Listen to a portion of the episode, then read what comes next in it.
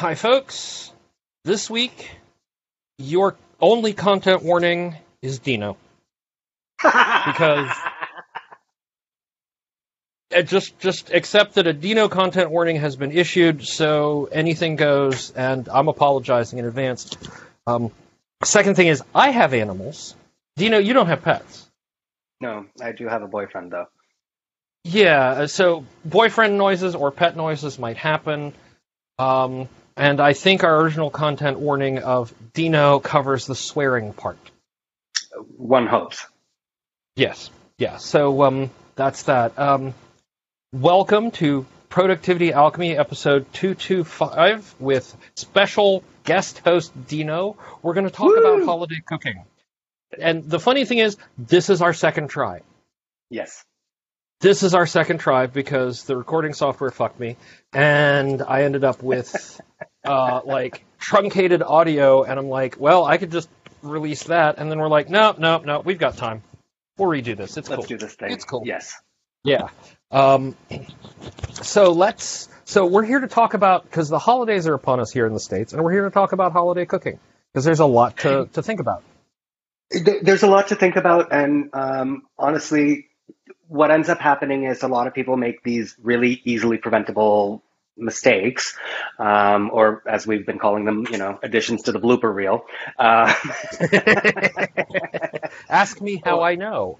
Um, uh, where basically these are not easily preventable, but they're preventable. And Mhm. this goes from everything from um, I burnt dinner to um, I dinner took way more hours than I thought it should have to um, dinner. What dinner? I thought we were ordering pizza, and then four Oh, hours yeah. later. The pizza drivers are like rammed backed up like you would not believe because it's Thanksgiving and everybody burned the turkey.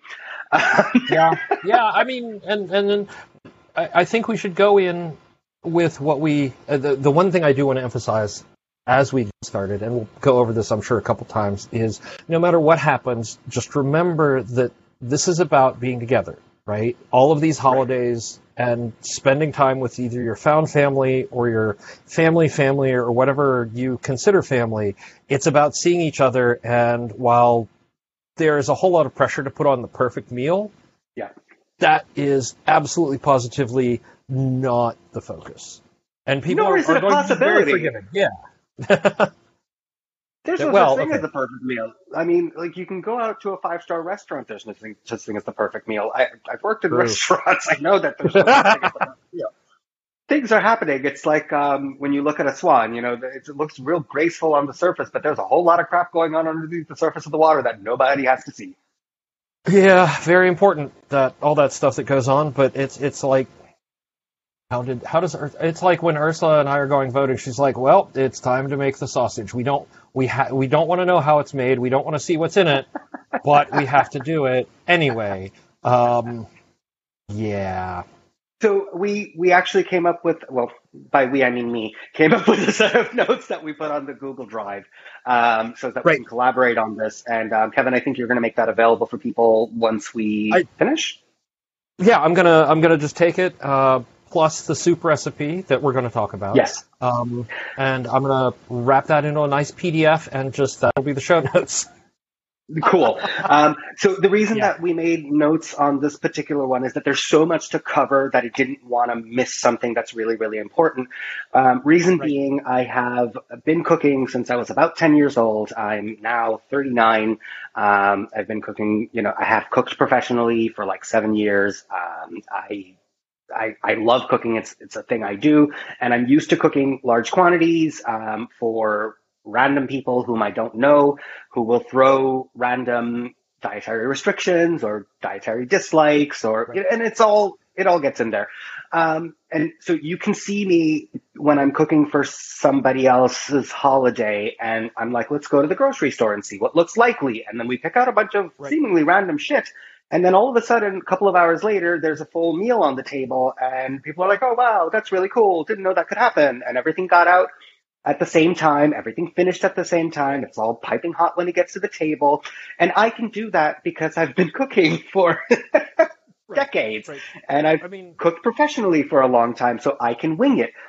I don't want you to wing it because if you haven't done this on a regular basis, you're you're setting yourself up for disappointment. You're setting yourself up for not necessarily disaster, but like a lot more aggravation and work than you really should be doing because like Kevin said, the point of the holiday is to bring people together, whether they are your actual like blood family or your actual found family or, you know, however that looks like for you. We've been in quarantine for the past year and God knows how fucking long. Like, you have to wear a Oh. fucking mask everywhere you go. We can finally see each other. We can finally travel to see each other. You know, it's the, it, there's a lot of pressure because it's like the first time since who knows how long.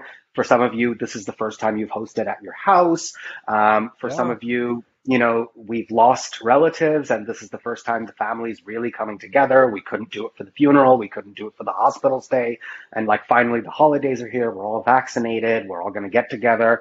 Um, so there's a lot of pressure and, and I like, whenever you're whenever you're listening to us talking about like here are some guidelines to help you along the way always bear in mind that the whole fucking point of this goddamn holiday thing in the first place is that you get some time off of work you get together with people that you love um, and that you care about and that you want to be near and that you have the ability and the blessing to be able to do so i'm not religious i'm an atheist but like i i'm using the word blessing not in the god sense but in the sense of like it's something good that comes into your life that Yeah, yeah. earned or unearned or call it what you will. Point is, is like being able to see everyone and not have someone have to drop out because they got a COVID scare or something is fucking amazing. yup, yup. And and uh, let me just um, point out, by the way, uh, we talked about this in the other recording, but I, I want to reemphasize. I learned to cook over an open fire in the Yes. Boy Scouts starting at age 11. I've been doing this for 40 some years now. Um, it'll be- I- I Don't do the math. it- yeah, Don't do the math. I know, I know. No, in January I'll be 51, so it'll have been 40 years, really. Yeah. Um, so uh, I've learned to improvise the hard way. In the if I if we don't come up with something, we have nothing to eat because we just spill Right. the hamburgers into the fire fire. So Right. like you know, and of course you the famous story of how I won Ursula as hard as she showed up at my house one day with ground lamb.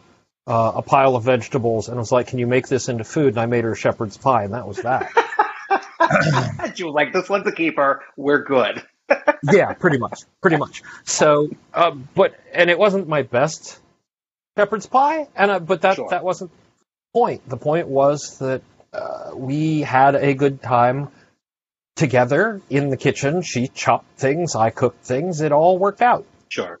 Sure, sure. And and, and Yeah. that's that's the whole point is like maybe it's not necessarily something that you would have considered impressive, but for Ursula that must have been like a holy shit, this is like some witchcraft. I She doesn't cook. She doesn't cook. Her, No. her ex-husband was a short order cook, right? Right. Um, so it's all. It's like she never had to learn to cook, so she didn't.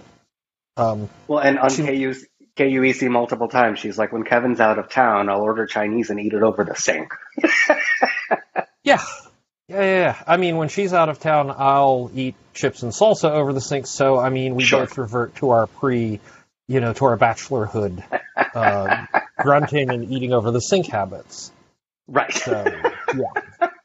But what we don't want, I guess, at the end of the day, and maybe, maybe we do want, as long as everyone has a good time, if the entire family or the entire gathering is eating chips and salsa over the sink, as long as they're happy, right? I mean, that's And the actually, whole point. I think, Kev, that's an excellent segue into one of the final points, but it's such a good point to have in the in your back Yeah. pocket. Have a backup plan. If Yes. the turkey is a blackened mess and you have to just feed it to the dog, if you know the the lasagna that you had planned on, everything is rock hard because you forgot to turn on the fucking oven. If you know there are a million things that can go stupid wrong, if your backup plan is because I, I we had said this in the previous recording and I don't think we should say it this time. Don't order Chinese or, or pizza because they are slammed. These people are working Yeah. on their day off. They are getting Mhm. phone calls left, right, and center with people being complete assholes because their dinner got fucked. Yeah. Um, and and so like the delivery drivers are going to be overstressed. Your Uber driver is going to be overstressed. Everybody is way overstrained, your backup plan should be something that can be put together fairly quickly um, Yep. with the least amount of fuss. Be that a pound of pasta and a jar of sauce out of the pantry, that is fine. Be that like some frozen tater tots and some chicken nuggets or something like that, and some you know um, dipping sauce from the packet drawer, like whatever that looks like. Yes. Kevin knows the packet drawer. Not anymore. Not since since uh, the kids moved out. We don't have a packet drawer anymore. But you probably don't order a ton of takeout. Uh, well, we have upscaled our takeout. Is what happened. like the lovely Greek lady who makes you stuffed grape leaves. yes, exactly. But uh, but not like I I no longer have a packet drawer full of McDonald's ketchup wrappers or Right. McDonald's ketchup packets and Taco Bell hot sauces because w- you know sometimes we'll have that, but it's not the big thing. This also segues kind of into we are working. We were said I said we shouldn't work in reverse order. We're going to end up working in reverse order anyway, right?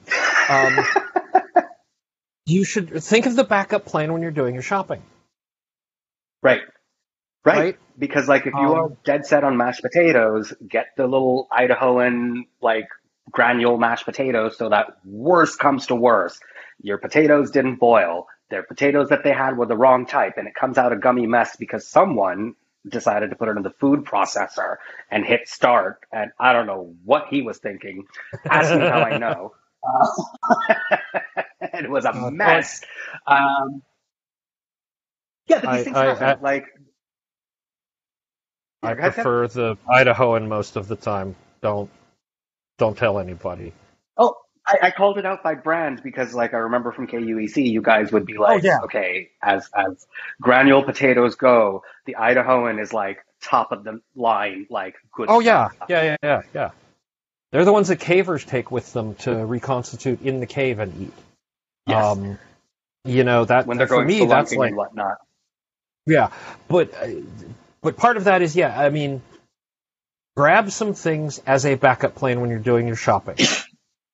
Right. You know, and have that list so you're not making decisions in the middle of the grocery store. And In the midst of chaos, to be honest. Yes, uh, and you know, I mean, I'm not afraid to give somebody an elbow if I'm trying to get to the last turkey in the freezer section, but I'm also not shopping on the day when there's only going to be like three turkeys left in the freezer section. Shopping in advance is important, right? Believe that segues into that point. That was exactly where I was heading. Haha. Um, But yeah, so like have a backup plan because this is um like I told the story to Kevin before. When I used to um entertain, I would make hummus for my guests and I didn't mind using the dried chickpeas because I didn't have a lot of money, but I did have plenty of time. So I'd soak the chickpeas overnight, cook them in the pressure cooker, have them, you know, cooked up, make fresh hummus from scratch, and then like put it on the table along with a bunch of little, you know, side thingies, pita bread, veggies, whatever the fuck you want. And people would dip in that, and then they would, you know, that would be a really nice appetizer, uh, fairly easy to do, um, because I couldn't afford the pre-made hummus at all. right. Um, and it was still cheaper than buying like the canned chickpeas. But I would always keep a couple of cans of chickpeas on hand um, for quote emergency hummus because I cannot tell you how many times it had happened. We ate our appetizers, we ate our dinner. Three hours later, we've drank through like a couple of bottles of wine each, and we are getting that drunk hungry where you don't Oh, yeah. want something. You don't want a recap of dinner because you already ate dinner. Now you just want something snacky. You want something salty. You want something that's kind of creamy, that's kind of like gonna scratch that itch. And, you know, I don't, I have done this before, and I will tell your listeners, do not do this. Drunken deep frying, though delicious, is not a very safe thing to do. no, no. I love the air fryer because the air fryer, at least, I, I can operate semi-conscious. Right, right. And, and so like if you right, have but- an air fryer, have some frozen thus and so that you can shove in the air fryer for like Yeah. what, 12 minutes and it's done. Um Yeah. But whatever your backup plan looks like, um, these are things that are for you very easy to put together that you can knock up in your sleep, that you can do, you know, drunk, that you can do like uh, regardless of what is going on at some point if if um, you you have a backup plan and literally the only reason you do it is because everybody's had a few and they just want something to like take the edge off and you've already finished all the appetizers and all the sidey snacks that you've bought um, and just want to knock up something real quick. I'll tell you right now, midnight tater tots are fucking delicious.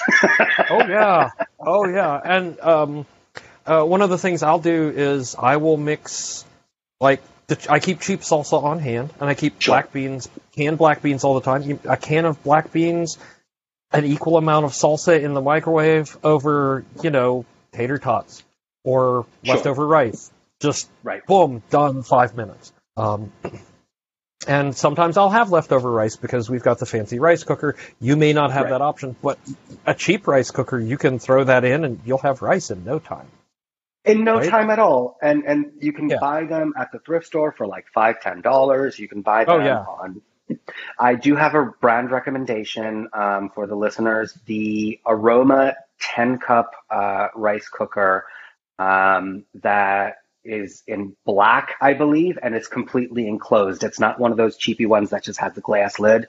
It's the full. Yeah, works. It's about thirty dollars um, on Amazon, and while it is more expensive than your cheapy glass lidded models, um, they last a very, very long time. They cook rice extremely well. I would say as good as the Zojirushi, as good as the Cuckoo rice cookers that cost three, four, yeah. five hundred dollars. Um, because if all you're making is either white rice or brown rice and just the one type of rice that you buy all the time, and you don't need the subtle nuances of like sushi rice right. or like glutinous rice or, or kanji or like the 30,000 different kinds that I'm sure yours has and mine has. Oh yeah, yeah. If you yeah, don't need yeah. multiple settings, you just need white rice, brown rice, on, off, warm. That's it. This is a perfect machine. Yeah. And it's one that I recommend to everyone. It does have a non-stick um, inner liner, so like it doesn't really make it, clean up as a breeze. Um, it, it doesn't scorch because the issue that I've had with those glass lidded ones is that the bottom tends to scorch. Um, yeah, they're they're they're direct heat, not in induction. Yeah, uh, correct. But the aroma is also direct heat. But for some reason, the engineering on that little thirty dollar machine is worth every penny. Um, I got mine back in like 2015 when I upgraded to the fancy Korean one. I gave that one yep. to the boyfriend who has it at his house and he's been using it ever since. And that little fucker is still going strong. So like, oh yeah, all said and done, um, for value for money, bang for the buck, it's well worth every penny. Get the aroma 10 cup um, black one. I, I, don't remember if it was 10 cup or 8 cup. It's one of those two. Um, but it's it's yeah. yeah. like always good to have a rice cooker. Um, always good to have like a toaster oven or like an air yep. fryer or these doofy little gadgets that you know everybody makes fun of. An instant pot, you know what I mean? Like, yeah. If yeah. you have all four burners of your stove occupied and your um, oven is occupied with the turkey, you want to have some place to park your side dishes, either to get hot or to stay hot. Yeah, no, no, no, and and if you're like me, you don't use the warmer drawer under your oven for anything Correct. but pan storage. And right. honestly, I think the mice have been getting in there. So I, anytime I use a pan from under there, I wash it first. So right. Yeah. but yes, okay. So like, just like we said, have a backup plan. Um, in your mm-hmm. backup plan, like Kevin said, have that as part of your shopping list and. Don't do what I do, which is go into a store and buy what seems likely because the thing is, I have done this for such a long time that even though I'm telling you we're going to get what looks likely, I already have a list in the back of my head of the stuff that I'm going to need at every single cooking session. I'm always going to need onions. I'm always going to need some kind of garlic. I'm always going to need some kind of fresh herb, whatever that may look like. If you have that weird cilantro gene where you can't have cilantro, then probably I'm going to get some like rosemary or some thyme or some sage or um, yeah. some basil or, or some, something. Um, I'm going to want at least a can of coconut milk because a lot of the South Indian food uses coconut milk. I uh, and it and it tastes really good. So like I like to have it on hand. Um, I'm probably going to get some kind of tomato product, I, whether it's yep. canned or fresh, whatever I can get my hands on. I'm probably going to get a five pound bag of potatoes because I can guarantee you you give an Indian five pounds of potatoes, they will make that shit work. um, the spices that we use with potatoes are fucking delicious. Even if it's Yes. just something Oh, as simple as whole cumin seeds fried in some um, olive oil or some canola oil or peanut oil, um, tossed with some um, boiled potatoes, and then shoved in the oven for 25 minutes until it gets crispy all over, and the perfume of the Oh. cumin, and the salt, and the pepper, and everything else that you've added just sits there. Now you got the little crispy bits, and you got the little spice, and it's not like hot spicy; it's spiced, it's flavored. Yeah. Um, you know, it, not a lot of effort, way big payoff for it. Um, Yeah, just a yeah, yeah. simple, simple thing. So like, I know that I'm going to get these things every single time. Mind you, when I say what looks good, I mean everything that's not those baseline things. So Right. since I know that regardless of where I'm going, I'm always, always going to buy these things. I don't need a list because I, I a hundred percent buy these things every single Right. time. Um, and I will also ask while I'm in the store, do you have rice at home? Do you have pasta at home? Do you have bread at home? If the answer to all three of these is no, I'm getting at least two out of the three because one of these things is getting eaten. And Right. the other no, thing, no, no, absolutely. my backup plan. Ta-da! yeah, because okay, the potatoes went wrong, but now you've got this oil and cumin. Okay, maybe we put the oil and cumin on the bread and toast it. Sure. Or like the Yeah. potatoes went wrong because they're too mushy. Guess we're having potato soup now. Ta-da! Yes. Ta-da! This is what I meant Yeah. to make all along. What do you mean they went wrong? They are perfectly delicious. Eat, eat. Throw Yes, some, yeah. you know, herbs in there. Call it a night. It will be delicious. So like the pasta went off and it, it's way so mushy that I would not serve it to anybody. That's going in the bin. uh, guess we're having rice. Oh well. So like I, Yeah, yeah, yeah. I know how to do this because I've done it for such a long time. But if you have not done this, make your shopping list for your holiday meal, um, and and and don't go shopping while you're hungry. People tell you this because the thing is, is like then you're gonna have those random impulse purchases that you really shouldn't have been buying, and then you got home in a fugue state. You went through the sto- store in a fugue state where it's like all of a sudden there are seven different kinds of chips and dip in your uh, trolley, and then you got home and you're like, where the fuck are the vegetables? I went to the store to get some onions, and I don't know where all these. Oh, yeah, no. Never, never done that. No, mm-mm, no. Um, but but the other important thing is that so now we'll, we'll rely sort of on my my expertise in this, Yeah. which is if you're preparing meat, right? Unless you've ordered in advance, there's not going to be a pre-thawed turkey. Unless you've ordered in advance, there isn't going to be a pre-cooked turkey. Like the same with, I mean, the ham. You can probably get ham that's cold if you're going to do a ham. We always have ham and turkey because Ursula likes ham, and my aunt wants to keep Ursula happy. Um, uh, so, but you can't just like you cannot take a frozen turkey day of and expect to have it done before midnight. It just does No. not happen. right? It, it you need to shop in advance um, because like if you're especially with like a frozen ham or a frozen turkey, it's going to take a couple days to thaw in the fridge. You can't A couple just of days. Do you mean like you buy it on a Monday and it'll be ready by Wednesday?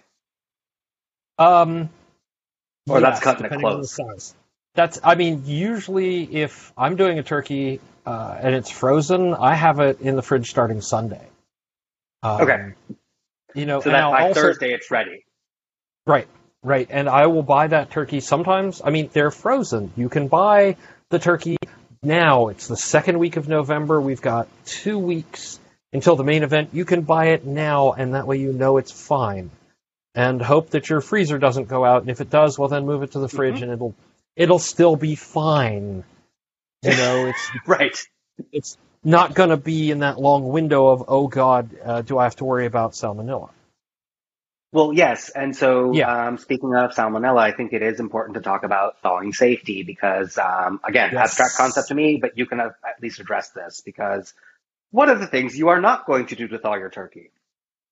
Uh, well, the first thing you're not going to do to thaw your turkey is you are not going to give it a water bath. Um, you know, the the big thing about uh, and and you know, water bath. That means put it in the water, you give it a little trickle, so that water's constantly moving over it, and it thaws. So it's still going to take forever, but you're also likely to get it to warm that way. And so then you've got the salmonella risk. Um, if salmonella is in the turkey, just assume any poultry product has salmonella, except my chickens because I check. Um, right? yes. Um, but uh, the other thing we're not we're not going to leave it on the counter. Let it thaw. Oh, Ambient temperature, right? Um, is that a thing people try? I, am sure they do. Um, You know, setting it in the oven on a low warm setting, you're going to end up cooking it part way, and that is you'll you'll end up with a dry bird. Don't even bother with the microwave trying to thaw it in the microwave. One, if you've got a microwave big enough to fit a turkey, I applaud you, and I know. They had that whole thing back in the 80s where you can do your Thanksgiving dinner in your Yeah. microwave. Let's Yeah. just, you know, all of your edges are rubbery and crispy and overcooked, and you don't want that at all. Like, Mhm. um, now, if you are brining your bird, you want to start that Wednesday night, or at But least you know 24 hours. right? Um, it needs to be, I'd say, about 90% thawed. Hmm. Because at that point, you're sort of working with a cold water bath, and it'll be about the same temperature as the fridge, and it can finish. It'll finish off in the whole, um, well, spice and fluid exchange. Right. Um, I use Alton Brown's method for brining typically.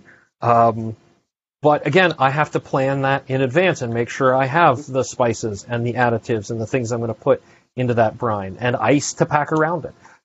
Right. Those have to go on the list.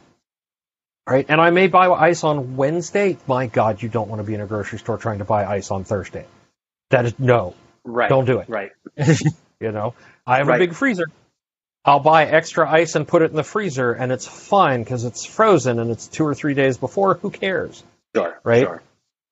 you know but I mean still you you have to you think a little bit about it in advance i mean yeah grandma you think you would show up grandma had that turkey would just take that turkey out of the fridge and in the oven you have no idea what grandma did before before you got there Correct. Correct. Yeah. Right. So you need to buy it in advance, and like you said, we've got another 2 Mhm. weeks before Thanksgiving anyway. So this is an Yeah. excellent time to go shopping. absolutely Most of your all your frozen food is going to be fine. Anything that's pantry Yep. shelf stable is going to be fine. To Yep. be honest, even your fresh produce is going to be fine. Celery, onions, potatoes, carrots, these are all things that keep. They're they're not going to go bad because you bought them 2 weeks in advance versus, you know, like this is coming out what, Thursday? Yeah, tomorrow Yeah, so like if y'all go shopping this weekend, um, Yeah. it's not too long to hold your produce and your other stuff. Like this is a reasonable amount of time to go shopping now. Yeah. In my opinion. and yeah and it's also uh, if if you're going to have you know if you're buying soft drinks if you're buying beer things like that those will keep like soft drinks you don't even have to put in the fridge until the day before right Right.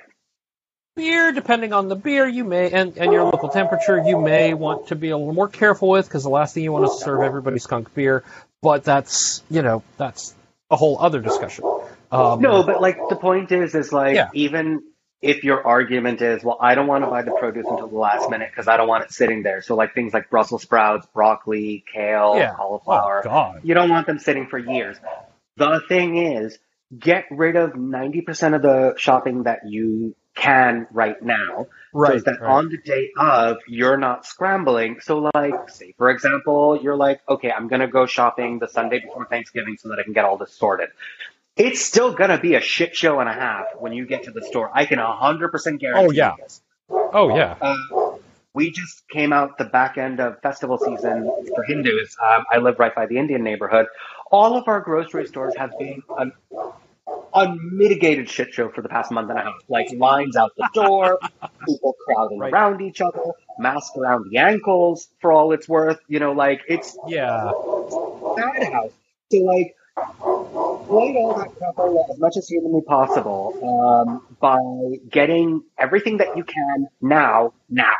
Anything that's non-perishable, yes. anything that goes in the pantry, anything that goes in the freezer, um, anything that's going to keep, just get it now because then that's one less issue that you're going to face on the day of. And, and the other cool thing is, is that if you forgot something on that list or the store was out of something on your original big ass list, you still have another two weeks to figure it the fuck out. Or go to like we have three, four grocery stores. Yeah. And yeah, yeah well, we do the majority of our shopping at one, like weekly. Um, sure. But if but if they don't have a thing, we have options, right? right? And you know, I know there are food deserts out there, and I know that sometimes Walmart Supercenter is your only option. Sure. But Walmart Supercenter has everything, and I, if nothing else, I'm always impressed with their produce for whatever well, reason. Yeah, sometimes your grocery store is a Target. Sometimes your local grocery yeah. store is a Dollar Tree, like because that's what you have. Sometimes it's yep. Aldi. And and the thing about these stores that give you reasonable prices so that you're not breaking mm-hmm. the fucking bank on like a weeknight dinner, um, is that sometimes their inventory tends to rotate a little bit. Not to the point where you can't find anything, but there was um, you know, a spell where like I couldn't find unsweetened, unflavored almond milk. Um, I was able to find flavored almond milk. I was able to find soy milk, which I love, but like all of them have vanilla flavoring and it's not good for cooking. Uh, I was able to find yeah. everything else and its mother. I was not able to find this one particular product. And and this happens. And like if i could if i if i had the time to go to another couple of stores i would have figured it out. I would have found it somewheres. But right. at that time i was on a bit of a time crunch because i had again ask me how i know waited till the last minute. So it was like well guess we're not using that.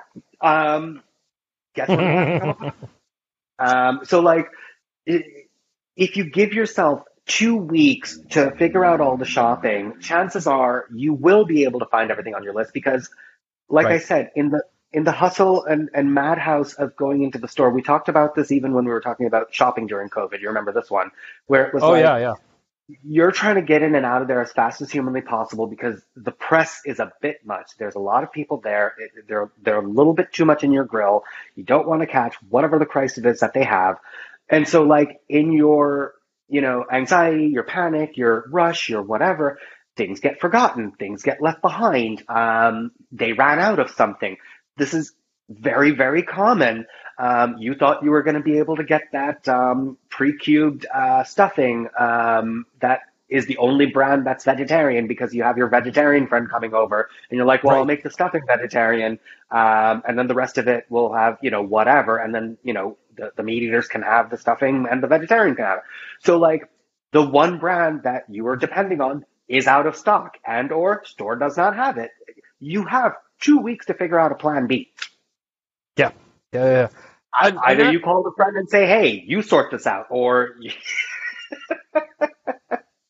and it also gives you time to do a lot of the prep work because yes. there are things you can do in advance. And we, we, we there are a whole bunch of bullet points here. Uh, we're going out of order in the doc now. Like which is fine. yeah, if if if you're gonna do something, if you want to do grandma's grandma's recipe yes. and you've never cooked it before, do not do that the day of. No, you have time. You have time to try it. You have time to test it, and you have time to fuck it up a couple of times. um, you have time to read the recipe, and you have a whole section in the document on read the fucking recipe. RTFM. Read the um, fucking manual, right? Read the yes. recipe cover to cover, know that there's, um, you know, a soaking step overnight, know whether there's a, this has to go in the fridge for three hours, you know, know that sometimes yes. the recipe is not written correctly and there's something that shows up in the instructions that was not there in the ingredients list and you're like, uh, I don't have that. Uh, yeah, but I've already started making it. So, honey, here's a 20, go to the store, get me something. Like, yeah. Do all that shit now and, and realize sometimes, oh, this is a real pain in the ass to do. And I don't want to do this for 20 people. So story time. Yeah. Um, my, my colleague Jyoti, um, at work, um, will read the recipe and think, ah, seems likely. I can do this. And I'll be like, honey, okay, here's all these steps that go into this thing. Um, this is what you're going to face when you try to do the thing. And she's like, no, no, no, Dino, it's fine. It's fine. I got this. And then she'll make it and she'll be like, so that thing you said. I gotta, And these I gotta are switch to a bigger display. Hold on. It's no, no. Keep talking. Keep talking. Sorry. So these are tried and true, uh, sorry, tried and tested recipes from her family. Right. You know, where these are people Mhm. who have made these things before a million times. They're like, here's how you make this thing, and a lot of um, Indians who know how to cook will very shorthand the recipes. So, like, if if um, an Indian friend of mine asks me how I made like a potato dish, for example, I'll run down the list of spices that I threw in there. She'll figure out the rest on her own. Yeah, because because she already knows, right? Right, because these are all common techniques that we all use. Like she knows that she's going to have to like boil and peel the potatoes and then chop them in the right size pieces and then, you know, fry the spices in oil and then toss the potatoes through it and then cook it on low so that it gets crispy. And, you know, like she knows all that other shit. All I need to do is give her the shorthand. Here's the list of ingredients that went in there. And she's like, okay, I know what to do. That's fine. If there's a Right. specific situation like, um, there's a YouTube video that I have about using dal as a spice. So like um, chana dal or dal, things like that. You're usually using them as like a dal. You're you're boiling it and then you're adding spices to it. There are applications where you're actually using that dal as a spice. You're using it as a flavoring agent. And in those particular cases where it's like something unusual that you're doing, somebody will explain, okay, so you roast this dal real quick, set it aside, roast this one real quick, set it aside, combine it with this, this, this, and this spice along with coconut, shove it in the blender, grind it down to a paste.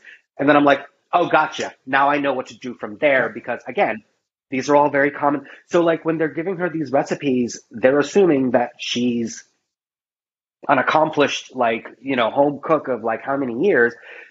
She just got married like this year. She just moved in with her with her husband. Like they're they're you know what I mean? So like Yeah, yeah, yeah. yeah. she's cooked. It's not that she doesn't cook. It's not that she doesn't know how to cook. It's this is the first time that she's like quote keeping house and like, um, you know, trying these out these things out for the first time. She may have seen them made a million times, but she's never actually had to try her hand at it. And so like, there's you know certain events that she wanted to, you know, certain holidays where she wanted to make specific sweets, and she got the recipe from her sister who has made it a thousand times. So it's not like it's a shitty recipe.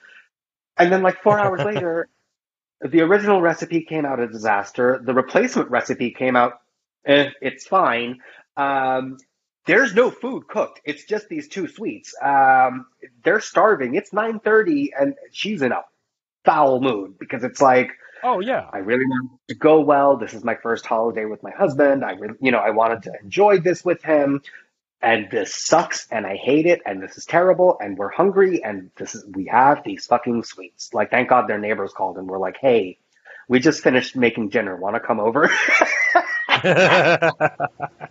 it looks like they did the same thing. Like these are the pitfalls that we're trying to get you to avoid. Is like you Yeah. you, you do not make something when people are coming over for company that you have never made before. This is not the time to try out this new exciting, you know, recipe that you got from this this fancy chef's cookbook.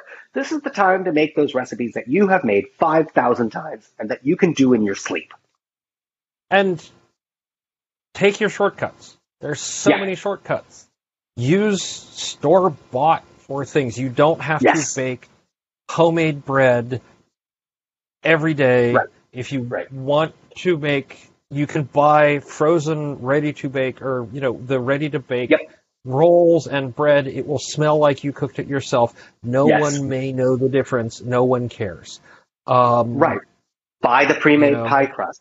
Buy the pre-made puff Yep. pastry. Um, everybody from Julia Child to uh, the two fat ladies to Martha Stewart to Ina Garten, you know, the, the barefoot Contessa.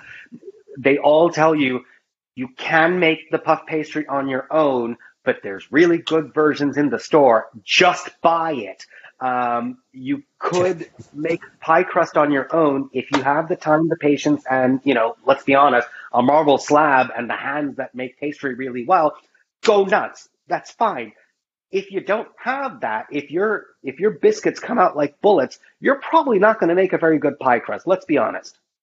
Just yeah, just buy the Grands, buy the Pillsbury. You can Right. buy rolls of. You don't even have to buy them in the pan. You can buy rolls of pre-made, ready to unroll and blind bake or fill or whatever you're going to do with it Yep. crusts. That's what we use Yep. for chicken pot pie nine times out of ten.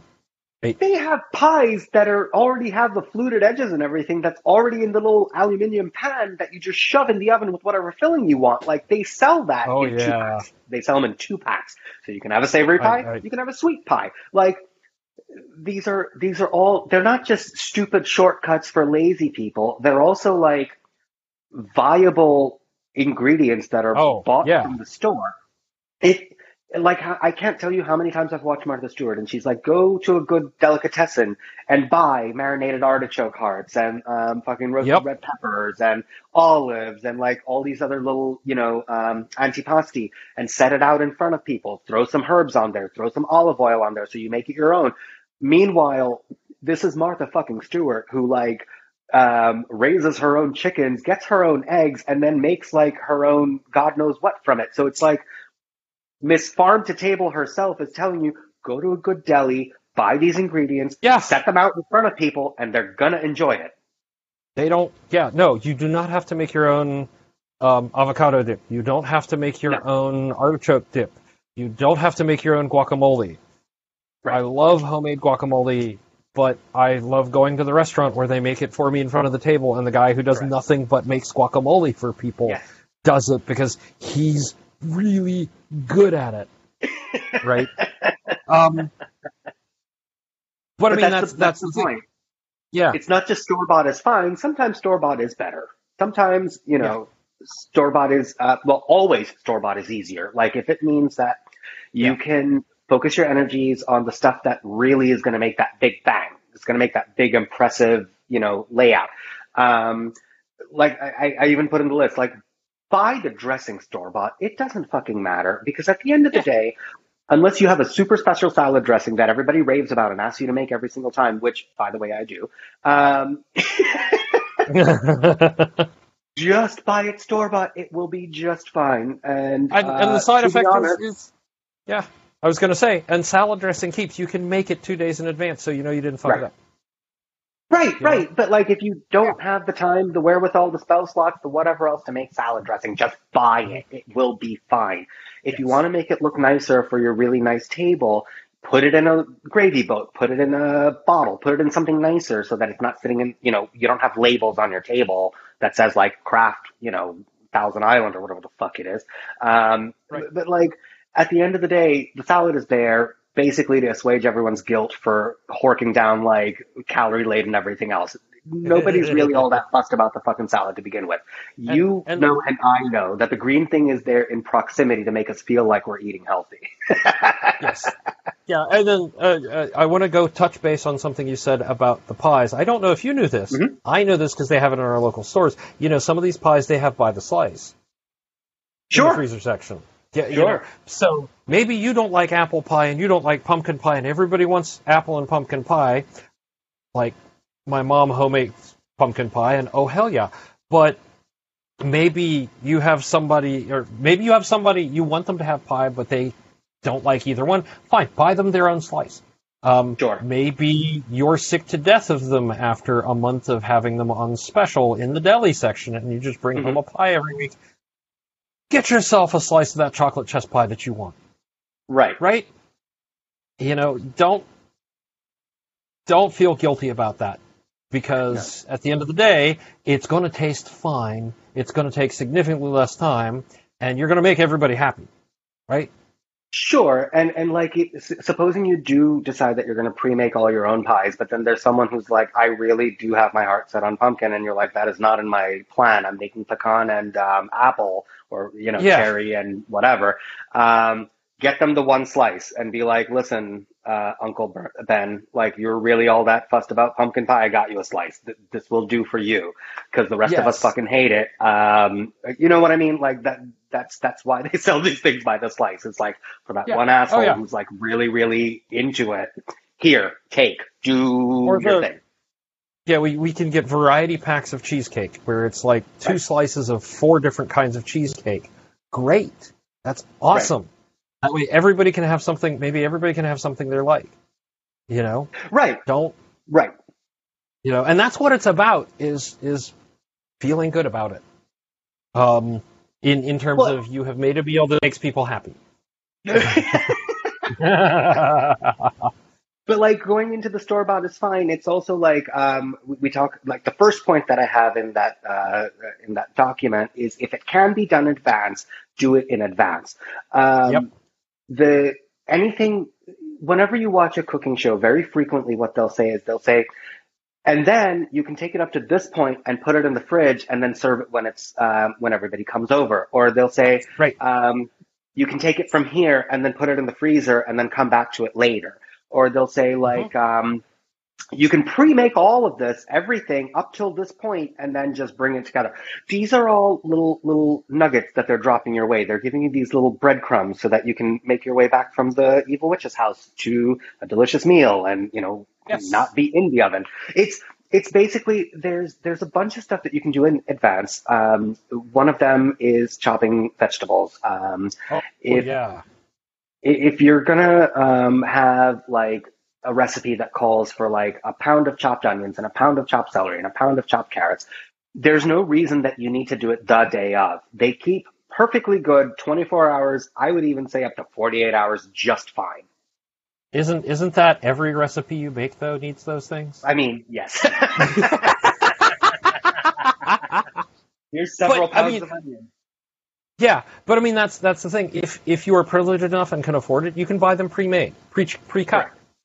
Right. and they're they're sealed and they keep they actually keep a while, right? If you They do. you They keep like I think almost a week, if I'm not mistaken. yeah, as long as you don't like start breaking into it and opening it and and getting letting more Right. oxidation in and things. But I mean that's any shortcuts you can take, especially or prepare in advance. It's going to save you so much time and stress late, later. And and also, and I think the whole shaming people for taking those shortcuts is kind of ableist because it's not Yeah. just people who are wealthy who are using these shortcuts, such as the pre-chopped vegetables, such as the pre-made pie crust, such as the store-bought dust lion, uh, whatever. It's also people who have mobility issues. It's people who have like joint issues where they can't, you know, move their hands to chop this mountain Mhm. of fucking vegetables. It's people for whom standing for a long time is not a goddamn option. Yeah, Um, it- it- I see so much loathing and hate towards these like pre-made ingredients, these pre-chopped ingredients. Yes, they're more expensive, but if you have rheumatoid arthritis and holding a knife for more than a couple of minutes at a stretch is going to be torture for you, this is a lifesaver for you because oh yeah, the thing is, is like Kevin, we've talked about this before. Food is not just something that's fuel to fill your belly. It's also memories. It's tradition. It's Yeah. it's um it's hospitality. It's it's some for some people, Oh, yeah. as myself. Yeah. It's it's your love language. It's how you show someone that you care about them. So Yeah. like having these recipes that your family has made and carrying on that tradition and you know being able to do that is an accessibility issue for people for whom it kind of sucks where you know uh, Yeah. oh, Oh, yeah, shit, yeah. I can't make grandma's stuffings anymore because it involves like several pounds of chopped onions and if I try to do that my back is going to give out if I have to stand that fucking long Yep. but if I can open this um, you know deli tainer of chopped onions that I bought from the store dump it in the pan along with the you know pre-cubed bread or whatever wet it with some stock and shove it in the oven that's a lot less aggravation and now Oh, you yeah. still get to have grandma's recipe without you know taking away that that that memory that you have that tradition that you have so like just as it's an accessibility issue for someone who has a physical situation it's also an accessibility issue for someone who has uh, a shortage of spell slots if you're not Right. able to handle a six course dinner by yourself do literally anything that you can to outsource that job to somebody else whether Yes. you have help Yeah. Whether you buy it pre-made, whether you go Sandra Lee and go semi-homemade. And I think we give Sandra Lee way too much shit for what she does. Like, Oh, I get yeah. that it's not, uh, you know, haute cuisine. It's not, you know, fancy restaurant shit. She never said it was. And she's not trying to make it seem like it I- was. She's telling you this is exactly what it is that I'm giving you. I'm giving you like 90% store-bought ingredients, about 10%, you know, use your shit up yourself. Take all the credit because you fucking spent the money on it. So like, Yep. I, if that's I'm how your dinner comes together, that's how your dinner comes together. Like, I don't think that it's fair to only consider accessibility issues be, you know, physical accessibility issues. Sometimes it's mental. Sometimes it's, yeah, and, and you know, yeah, go ahead. I want to I want to touch because you've said it twice, and not everybody plays D and D, so not everybody knows what a spell slot is. Um, so in in fifth edition D and D, the idea is that you have you you know if you're a magic user, you know your spells, but you can only cast so many at a time. So I might have five first level spells, but I only have three slots, and as I use a slot, I can't use it again. Right Correct. and so it's it's basically it's the equivalent of the spoon theory, but I, I, I and I want to emphasize something about spell slots that, that doesn't necessarily you have you do have to have a short rest, but you get them back. Yes. Um, so they come back a lot quicker. Um, and also, we're trying to get away from using spoon theory outside of very specific accessibility things Correct. right? Because co-oping it for like I just don't have the spoons to cook dinner tonight. Well, that's not uh uh no. But I'm out of spell slots because I worked too hard today. Okay, that's a whole other Sure. thing, right? Sure. Right? So Yeah. yeah, and Yeah, we- because we I think don't um, spoon theory language, is yeah. something that I'd rather leave to the people who genuinely need it, such as like they have chronic illness, they have you know um, you know chronic pain issues. Um, so like when someone described to me spoon theory, I was like, this this makes a lot of sense, but this is not something that I face on a daily basis. So Right. I don't understand what that's like for you.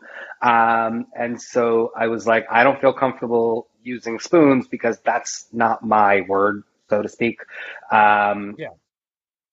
So like, that's why I started using spell slots because it's like, you get the idea if you know what I'm, you know, like this is, Yeah. this is, yeah, yeah. this is how many battery bars I have. This is how many. right and yeah and so uh, but it all funnels back to like this idea that not only are we going to have time constraints we have a deadline. That deadline is dinner on thursday kind of thing. Right. um so we have we have finite time. We have you know our energy levels are going to vary day to day and by our own ability and all of that. So being able to say in advance i'm not going to cook bread this year i'm just going to buy store bought and reheat right. you know um, i do want to do the fancy turkey because i mean i'm not going to but you know we, we want to do the fancy Sure. turkey so we need to plan in advance that you know that's ready to go in the oven Thursday at a specific time, or go in the deep Mhm. fryer Thursday at a specific time, and we can talk about some of those specifics a little on because I think at the moment we're kind of we're moving in the order that we're actually going to do things. Right? We're gonna Yes. we're gonna plan, we're gonna shop, Yep. we're gonna do things in advance, Mhm. um, and then um, we're gonna head up to the day of. But before we get there, while we're talking about about like the advance, like you're right, Mhm. there are a whole bunch of recipes that have a, and now you can put it in the fridge and finish this later. Use Mhm. those, like Use you know, uh, yeah. Um, one thing you do not want to use them on necessarily is again the mashed potatoes because Sure. if you don't mash the potatoes as soon as you're done boiling them, you don't get mashed potatoes when you reheat them later. Ask me how I know. Um, you get you get a sticky, Yes. terrible mess, and you do not get mashed potatoes that, that come together. Um, you are not going to be able to mash them. That's not happening because the starch Right, right. crystallized. Yeah, and uh, cheese cheese sauces. Oh my god! If you don't set the cheese sauce like you cannot mix and heat a cheese sauce like halfway. You have to uh, like put it in the fridge and then come back and finish it later. No, you have to get it to finish Yeah. the whole thing because otherwise it's going to split, and now you've got like Right. a layer of fat and a layer of like grainy shit, and Grainy shit. Yep. It- yeah, and the f- flavor's not going to be right, and the texture's not going to be right, right? So be aware of those things going in. Like if I'm going to make a cheese sauce, I make the cheese sauce, and once it's a cheese sauce and it's done, yes, I can put it in the fridge, but I can't stop halfway. No, and that's the same thing with any type Yeah. of roux based um, uh, Yeah. sauce. Is that like if if you've made your roux and it's a blonde roux, and then you need to add either stock or or milk or cream or whatever else to it, um, you need to get that thing to the full boil and then, you know, get it done. Like you can stop the roux yeah. when it's at the stage that you want. You can you can you can stop the sauce once it's made. It doesn't work if you try to take it halfway and then expect it to yeah. come back together on the day up. So yeah, but but there are things that you can do. You can 100% you can make roux ahead of time and keep it in the fridge. Yes. Yeah. Um, in um, fact, I would suggest that you do it anyway because it's a really easy way to thicken up something without having to wait for flour to cook out, or you know, you don't have to. It's not going to give you. oh God, like, cornstarch. yeah, yeah. Well, like cornstarch doesn't have the same stability as like a roux base thickening does. The cornstarch is yep. going to be a little shinier. It's going to be a little bit more clear. It's not going to set up as nicely. So like it, it's not going to hurt you to have just some extra roux in your back pocket sitting in the fridge. It yep. keeps. It keeps for ages. Like, I, you know, oh, yeah. um, I've had I've had roux in the in, in the fridge uh, if I make it with oil. Um, for, months and it's been fine. Like you throw a couple of tablespoons into something, you bring it back yeah. together. How many times have you been where like the gravy is coming together just perfectly and then some asshole decides it's too lumpy, let me add extra liquid to it. And then now this entire oh. thing is oh. way too liquidy. And you're like, yep. I have to start over. I hate you and everybody that you represent. So like rather than yes. that, take a couple oh, God, yeah. through, whisk it through. All of a sudden, everything's perfect. Done. Um, like yeah. these are these are things that you can do ahead of time, but like like I said, chop the vegetables ahead of time. Throw them in those cheap deli mm-hmm. tainers. Throw them in Ziploc bags if you don't have the space in your fridge for deli tainers. It's fine. Yep. Um, take if it's like an apple pie, um, you can put it into the pie crust raw and then cook it from frozen as long as the pie crust isn't one of those aluminium things. Um, yep. If it's a glass thing, you really don't want to take that glass and shove it in the oven because something's going to break. Um, Unless it's Pyrex or you're using like Corningware because that's made right. for that. You don't you don't want yeah don't just use like it's grandma's glass pie thing. Correct. Yeah, how, grandma took it from room temperature in, not frozen in. Correct. And believe me, I do not ask me about how I know because I don't actually. But broken glass is not good food, right? No, just, no. Just in general, and, and that's why yeah. I'm saying, like, for, if you're going to make a pie ahead of time, I will strongly recommend that you use those aluminium pie plates because, to be honest, you can take it straight from the freezer, you can shove it in the oven, and it will come back to life somehow. Um, pumpkin pie is yep. one of those things that you do need to cook all the way through before um, you freeze oh, yeah. it. Um, because I'll tell you right now, if you decide that you're going to take um, a uh, custard, which is basically what pumpkin pie is, a bunch of eggs, a bunch of cream, yeah. it's pumpkin, um, and you don't cook it, it's going to go into the fridge. The water inside the the, the dairy and the pumpkin and everything else is going to expand. Um, yep. And then when you take it out of the fridge, the water is going to split, rise up to the top, and then you're going to have a massive grainy garbage in the bottom. Once you've brought the custard together, put it in the pie crust, shove it in the oven, cook it all the way, then freeze yes. it, and you'll be fine. Yeah. yeah, yeah. I mean, and and that's the thing. If and if you're also going to do it day of, you know what? Maybe you want to blind bake. You want to pre-bake your right. your your right. pie crusts so that you don't have to worry about oh no, I have soggy I have soggy, soggy bottoms. bottoms. soggy bottoms. Yeah. Um, we're both big fans of, of the British Baking Bake Show, and so, yes. yeah. Um, well, no, Bake Off is trademarked to Pillsbury, I believe. So oh, that's why it's the Great British Baking Show now. Is oh, because oh, Pillsbury is like, oh, yeah, uh-huh, yeah. Um, but I mean, that's that's the whole thing. You are not a contestant on one of these fancy shows. Correct. You do not have to go in and make a full six course meal in six hours. Right. Don't you know, and even then, when you watch like Emeril cooking at, you know, I'm going to do this, and he does an entire six course meal in an hour, you'll notice he's like, and then he's putting some one thing in the fridge and pulling it out where it's been in the fridge for four hours right. and is set up, or he goes to put it in the oven and he's pulling a different thing out because he did all of this in advance. Right. Right. Or he had his assistants do it in advance in the back.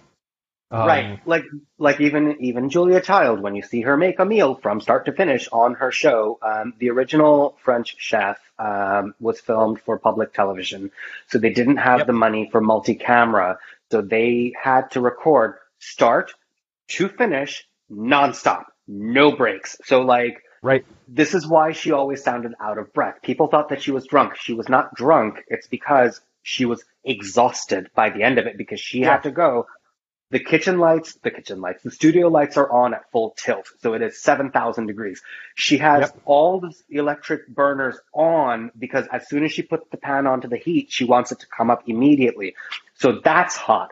Both ovens yep. are running at full tilt. It is 7,000 degrees in there. And Homegirl is standing there and talking while cooking and has to get this entire thing out without any breaks. Like there's mm-hmm. there's no way for them to stop and start recording. So they're just gonna have to keep on going. So like when she has a yep. fuck up, she makes a mistake, she drops something, whatever. She just has to recover it and keep going. Um, but like that's that's kind of you know that's but this is why if you she's one of those people who actually she she actually pioneered the let me pull out the um uh, pre-made one that I already have in the oven because I know good and goddamn yeah. well that I'm not going to be able to get it done because I can't stop recording so I need to show you one that's already finished um and so that's why they can do it really fast on TV it's not necessarily because they can cut the camera it's because they need to show you the completed product so they had to finish all this crap in advance and that's why they tell you multiple times. You can take it up to this point and then put it in the fridge and then come back to right. it later. Because they have yep. done it. Yep. So let's talk safety because now now we're we're getting into the okay. I need to cut things. I need to chop things. I need to prep them. Yes. And um, maybe I've done my prep work as well. And but now it's day of and people want to help and we want to talk okay. about both of those things. Yeah. So first and foremost, I think the most important thing that you can do for your workspace is to clear it. Um, when yes. whenever you're in your kitchen or whatever your prep area looks like, I've cooked in kitchens where it's like a Brooklyn kitchen and the entire countertop is the size of like a cutting board. Um, yeah, I know them I well. Mm-hmm. One of them big fancy John Boos ones. I mean them little dink ass plastic ones that you chop your meat on. Um, and so like we had to drag the dining table over and do all the prep there.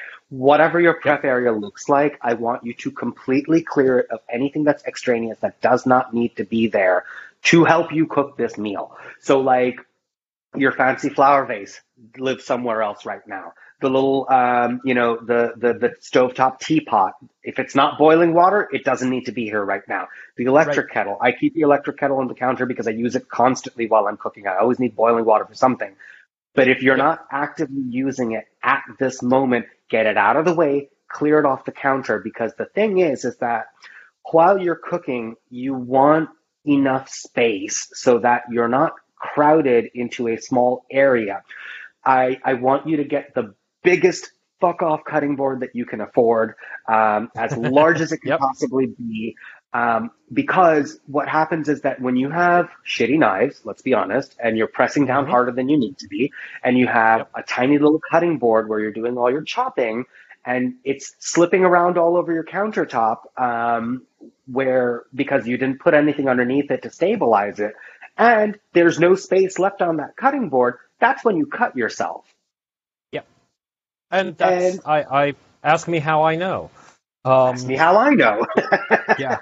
And, and I, when I teach cooking classes, I have seen several students where they'll pop out this tiny ass cutting board and expect to do the full meal there. And I'm like, sweetheart, no. Mind you, my cooking classes, um, when I teach them, are always one on one. They're not um, yeah. for large groups of people. I always do prep work ahead of time. So I'm like, I need you to buy this, this, this, and this groceries. I need you to have these spices mm-hmm. on hand. And supplies wise, I need you to have a cutting board minimum 18 by 24 inches, um, minimum. And I need to have this type of pots, this types of pans. If you don't have it, go out and get it because you're paying me $125 to teach you this fucking class and it's going to be three hours long. And so any amount of time that we waste on, you know, running down to the store to grab stuff, that's your time. You get to spend your three hours however you want and, and you do say right here in the notes, use a wet towel underneath the cutting board so it stays put. And that's yes. that's a huge safety thing. The other thing uh, we talked about at length in the dead recording, but I, I want to go over a little bit now is you have old shitty knives. I know you yes. have old shitty knives. I have old shitty knives. I can't afford to send them out to be sharpened every sharpened, right? Yeah professionally sharpened, especially since you know I, I'm I've got time constraints. That's Right. fine. Go to Costco, go to Target, go to Walmart, whatever. Buy the brand new, not very expensive ceramic knives that hold edges forever. They will get you through this meal and they will last you a long time. I still have Yeah. some that are several years old that are perfectly Yeah. good, no chips, no breaks, and they cost me maybe 30 bucks at Costco. For like a set. It's not even like Yeah. thirty bucks each, right? Yeah. Now I, I bought I bought a nice fancy particular carving knife that did Mhm. cost thirty bucks for the single one, but it, it that was that was a very specific purchase, right? Sure, Um, After using these for a while, but you know, get sharp knives. If you don't have sharp knives, go buy some cheap ones. They'll dull over the course of the thing, and maybe you don't need them after, but Right. They're sharp when you need them to be sharp, and that's the important thing. Um, At least, at least have one good sized chef's knife that is really, really Yes. sharp, so that it can do the job that you need it to do. Have at least a have a stack of kitchen towels and use one of them wet underneath your cutting board so Mhm. it doesn't slide around all over the cutting, uh, all over your cooking surface. Um, and have a big fuck off cutting board because this this way, when you're done chopping an ingredient, you kind of slide it over to the side, and then you Mhm. still have plenty of workspace to work on. Um, once you finish chopping that vegetable, get it off the cutting board, clear the decks, and this is what I was saying. Yep. Repeatedly clear the decks as often as you can because Yep. when, when you're cramped and you're not giving yourself enough room, that's when accidents happen. That's when you're like, Mhm. shit, shit, where do I put this? And then you put it down in the wrong place. Yes. And and this is where this is why I guess the French invented mise en place. Yeah. Right? And Yeah. I mean like maybe all you've got are cheap deli containers or the, the Ziploc Sure. disposable containers or whatever. Great. I finished chopping my onions, I'm gonna put them in that deli container and I'm gonna move them to the wherever the next step is going to be. Correct. Right. Correct. Just get them off my cutting board. If you're cutting up meat, if maybe you're working with um, instead of a whole turkey, you've bought a turkey breast and a Mhm. leg, and you're going to do those. You're going to do those separately. Maybe you want to trim the thigh off or something like that. For God's sake, use a different cutting board than for your vegetables Yes. this is a food safety issue. This is a cross contamination issue. Um, I actually don't use wooden cutting boards for meats Mhm. Be- because you can get germs into the meat and you can't hand scrub them off. And the quickest way you can ruin a wooden cutting board is putting it into your dishwasher repeatedly. Um, ask me how Again, I know. Ask me how I know. Um, yeah, yeah. But for for this, like I have, um, it's probably more like a twelve by 18 Mhm. Um, cheap. I mean, it was. I I think it was IKEA, so it wasn't that cheap. But uh, you know, cutting board that I can cut, I can use with raw meat. I can put in the dishwasher and sterilize the hell out of when I'm done. Mhm. Right. If I need to use it for vegetables, great. If you only have one cutting board and you have to use them both, do all of your vegetables before you do any meat. Right. Period. Right. You know, and that way, okay, fine, you have to use it for both, but make meat comes after vegetables so you don't cross contaminate. And Right. uh, cross contamination, by the way, is where you get where you end up mixing things inadvertently, like Right. you know, you've got somebody with a peanut allergy and you use the same knife on the peanuts. Okay, you're not going to use the knife on the peanuts, but you know what I mean. Uh, that you used on that you're, and then you use it on the celery without cleaning, washing first. Great. Now the celery is all tainted with peanut, right? Kind of thing. Um, this is exceptionally important when you're doing vegetarian or vegan cooking, um, especially Gluten-free. vegan because Yeah. yeah, yeah, or or if you have to keep kosher uh, or you have to keep Right. halal, it's very important. You know, there is a specific set of pots and pans in a kosher household Right. for milk versus not. Right. Milk. Right. Right. hmm Uh, the the milk and the meat pots, and so Yeah. be aware of that, and that also falls into the dietary restrictions thing. Right. Like you don't want to inadvertently.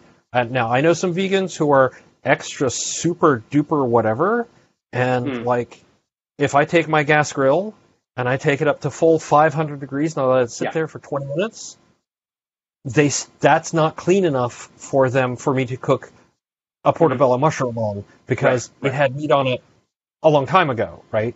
Right. Um, it needs to be taken out and sterilized, and as far as a lot of them are concerned, they I just need to replace them with something else to to cook vegetables on Sure. or a hole of the grill, right? But so that's but that's what we're trying to avoid is cross contamination like that.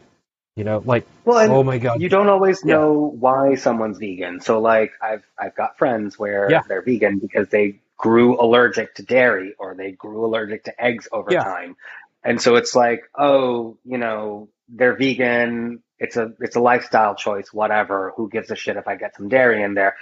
Um, for me, for example, like if if you accidentally put chicken stock in something that I ate, I hope that you don't. But if it happens, I'm not going to get sick. I'll be fine.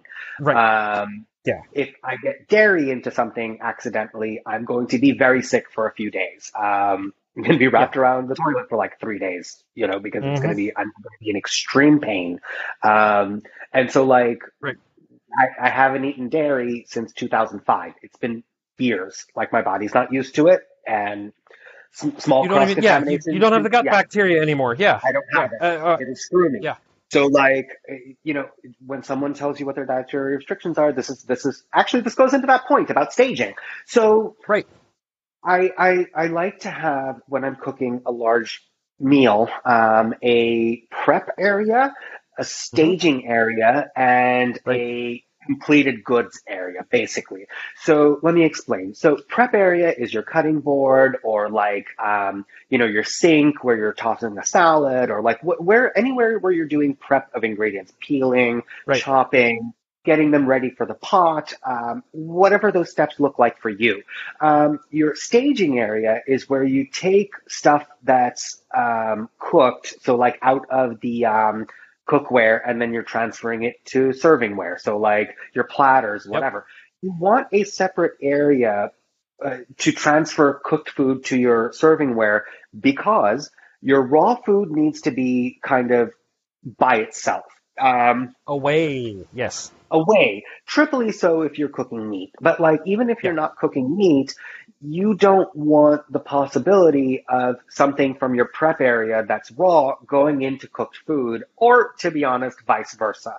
Um, Yeah. If you're having a salad and then you accidentally spill gravy all over, it's not going to end well. Like, I, I don't hold on. Now now I have to think about like like turkey Romaine lettuce. salad. with I'm hot gonna need a gravy. I'm gonna need a minute. It'd have to if it were extra cold and it could maintain that crispness. Oh man. Okay. Anyway. We're extra cold, but if you're talking about something that just came off the stove, this is Yeah, really yeah. not the time. So, like, aside from the cross contamination issue, you you also don't really want you know too much fuss. So, like, if someone is chopping vegetables, peeling carrots, peeling potatoes, cleaning up, whatever. You don't want them to get in the way of somebody who's trying to transfer something to a serving platter. You want you want these people Yep. to be separated. Um, other other reason why you want a staging area is because um, if people are coming in and out of the kitchen and they're asking like, "Hey, is there anything that I can eat? Is there anything that's ready? I am fucking starving. The kid is crying. I need to get something into him." There's all the crap in the staging area. You can take it to the dining room table. Anything on the dining room table is fair game. Don't touch my prep. yes. Yeah. And and but there's also uh, you call you also call out a completed goods area because there's going to Yes. be sort of an in the staging is sort of an in between. It's cooked. Maybe it does need to go on the serving plate and out. Right. And completed goods is where it's on the serving plate and it's just like it's there. Take the you know, all right. Yep. That's where I you know like before people even show up. That's where I end up putting like the fancy bowl with the dip in the middle and the chips Right. Right? Just there, you're here, great. Here's the the dip and chips. Go wherever you want with it. Here's Right. the whatever. Go wherever you want with it. Um, and that way, If, I'm. if you're you can- hungry, you can continue on clearing. this crap. Right. yes, just not in this spot because I'm going to need that spot for the green bean casserole or the, uh, Correct. um, you know, your green bean casserole with what did you call it? Cream of sodium soup. yes. cream of mushroom. Yeah, your, your, yeah, your your Campbell's cream of mushroom, uh, high salt. My God, I don't know how you can have a a thank a, a family holiday without it, but you know, your green bean casserole or your um, your dressing. We don't want st- Right. we call it stuffing, but we don't actually want to stuff the bird for cooking because that's how people get sick, right? Right. Um, But yeah, and but the point is, I spent a lot like- of time hammering on that one in the other recording. yes, but but the point is, is like you don't want to have anything um, that you're preparing or that you still haven't finished fucking with, um, to have anybody's fingers in there or anybody noshing from. Because if you still have plans for this thing, you want everybody to stay away from that thing. Maybe you only bought, um, you know, one pound of cheese and you needed it for that specific um, Mornay sauce. And if you don't have that full pound of cheese, uh, Kevin's giving me this look like one pound of cheese. The fuck are you talking about? Um, no, seriously. I, you know, But, like, no, because if that's what you have for this thing and you have plans for it, you don't want people noshing on the shit that you have that you have plans for. They can touch anything that's already prepared. But even Yep. if it's on your stove, you don't want people touching stuff on your stove until it's done. Because the thing is, is like, I may not be done seasoning it yet. I don't want you tasting it now unless I specifically ask you, hey, taste that for seasoning. Because Yep. then you're going to have a negative, you know, uh, viewpoint of it. You're like, eh, this is bland as shit. Why would I want to eat it? By the time it gets to the table, you don't want to touch it. Leave my shit alone until it's done or until I ask you to taste it. yeah. Oh my God, the the the person who comes in, tastes your stuff, and seasons it for you. Just no. Oh no, that's that's throat No. punch right there. Like Yeah. if I ask you to season it, absolutely by all means. But I'm not going to ask you to season it. I was I was also thinking. By the way, um, you will notice on cooking shows, you will notice on cooking competitions, they always come with a fresh spoon. Yeah. That is to prevent cross contamination. If you see somebody coming, if you ask somebody to taste something, or you're tasting it yourself, always use that fresh spoon. I don't care. yeah, I, I have a drawer full of spoons, and sometimes, you know, if I'm going to be doing a large meal and I know I'm going to be tasting a lot, maybe I'll buy a whole bunch of plastic spoons Right. so that I know I don't run out. Because what's the first spoon I'm going to grab? The spoon I, I use every day right. from that drawer, and not, you know, and then nobody has spoons for, like literal spoons for the. If, yes. If you want to avoid pounding through tasting spoons at an alarming rate, what I will do is that I'll get a very small bowl, like a rice bowl or something, and then I'll put a spoon in there. Yep. And then whatever it is that I need to taste, I'll put it into that particular bowl and taste it because Okay. um, otherwise I'm going to rack up way too many dishes. And I don't have a dishwasher. It's the dishwasher is whoever gets roped into washing the dishes that night. So it's like Right. if you want Right. to avoid that level of um, chaos, just just have a little bowl that you can throw the stuff into and, and taste it from there, and it will be fine. Um, Yeah, yeah, yeah. but yes, don't don't taste something and then put it back in the same cooking pot. That's gross. Um, Yes. Yeah. Don't and use don't, the- or don't cooking spoon to taste from. Right. Don't take your spoon and taste the the green beans with it, and then immediately go over and scoop out from, you know, the cabbage or the whatever. Right. Like, you know, no, stop, stop. Um, you know who you are out there. I'm not naming You names. know who you are. actually know your name. You know who you are. Right. You're the same person who double dips their chips at the buffet. I know. Right. Right. I know you're out you. there. Yes. But yeah, so like Um, the, the reason that you have these separate staging areas, these separate um, areas, is also like segueing right into can I help? So Yes. there are people who will come into your kitchen while you're cooking and they'll ask, "Can I help?" Now this can be anything from like your kids to your friends to your family. Um, if you have a spouse that's good, they will ask, "Can I help?" and they will actually provide good help and not useless help. Um, the what you want to do is roughly gauge their experience with cooking, their their ability to follow instructions, their ability to actually do a thing and not get you know lost in space halfway through and leave it halfway done. Um, Yep. We talk about ADD all the time. I've got very close friends who have ADD, where if I ask them to do something, either number one, I'm willing to pick up the slack when they forget that they started doing that thing and wander off, or Number two, I'll ask them to do something that I'm not going to need for another hour. So there's plenty of time for them to wander off, uh, come back to the kitchen, apologize for wandering off, and I'll be like, no, no, it's fine. I don't need that for another 15, 20 minutes.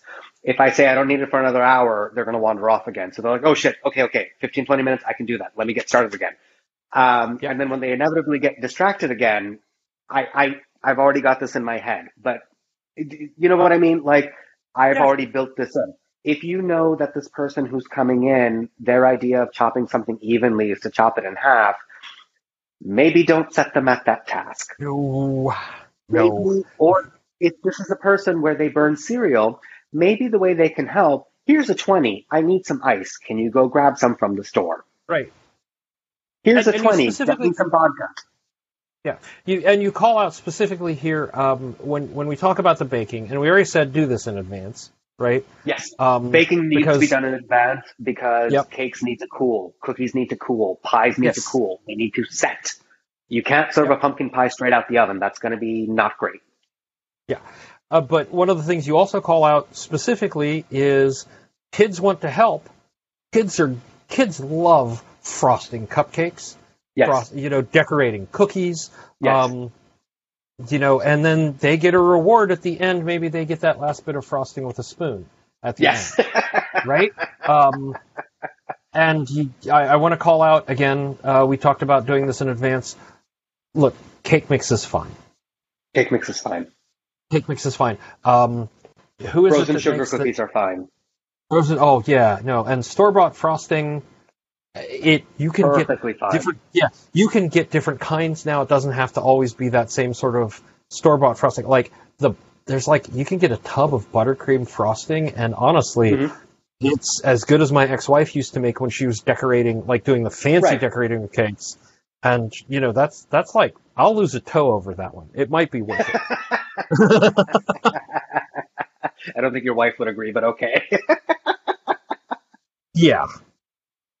If my ex-wife like, is yeah. listening, you know, yeah, I just want to say your buttercream was always amazing. Okay, so, um, but yeah, like set them at decorating the cookies, set them at decorating the cupcakes. And the thing is, it's like once it's done, they have something that they feel proud of, that they have contributed to the meal, and they're going Yes. to show it off to Aunt Betty and Grandma and everybody else and say, look what I did. I decorated the thus and so.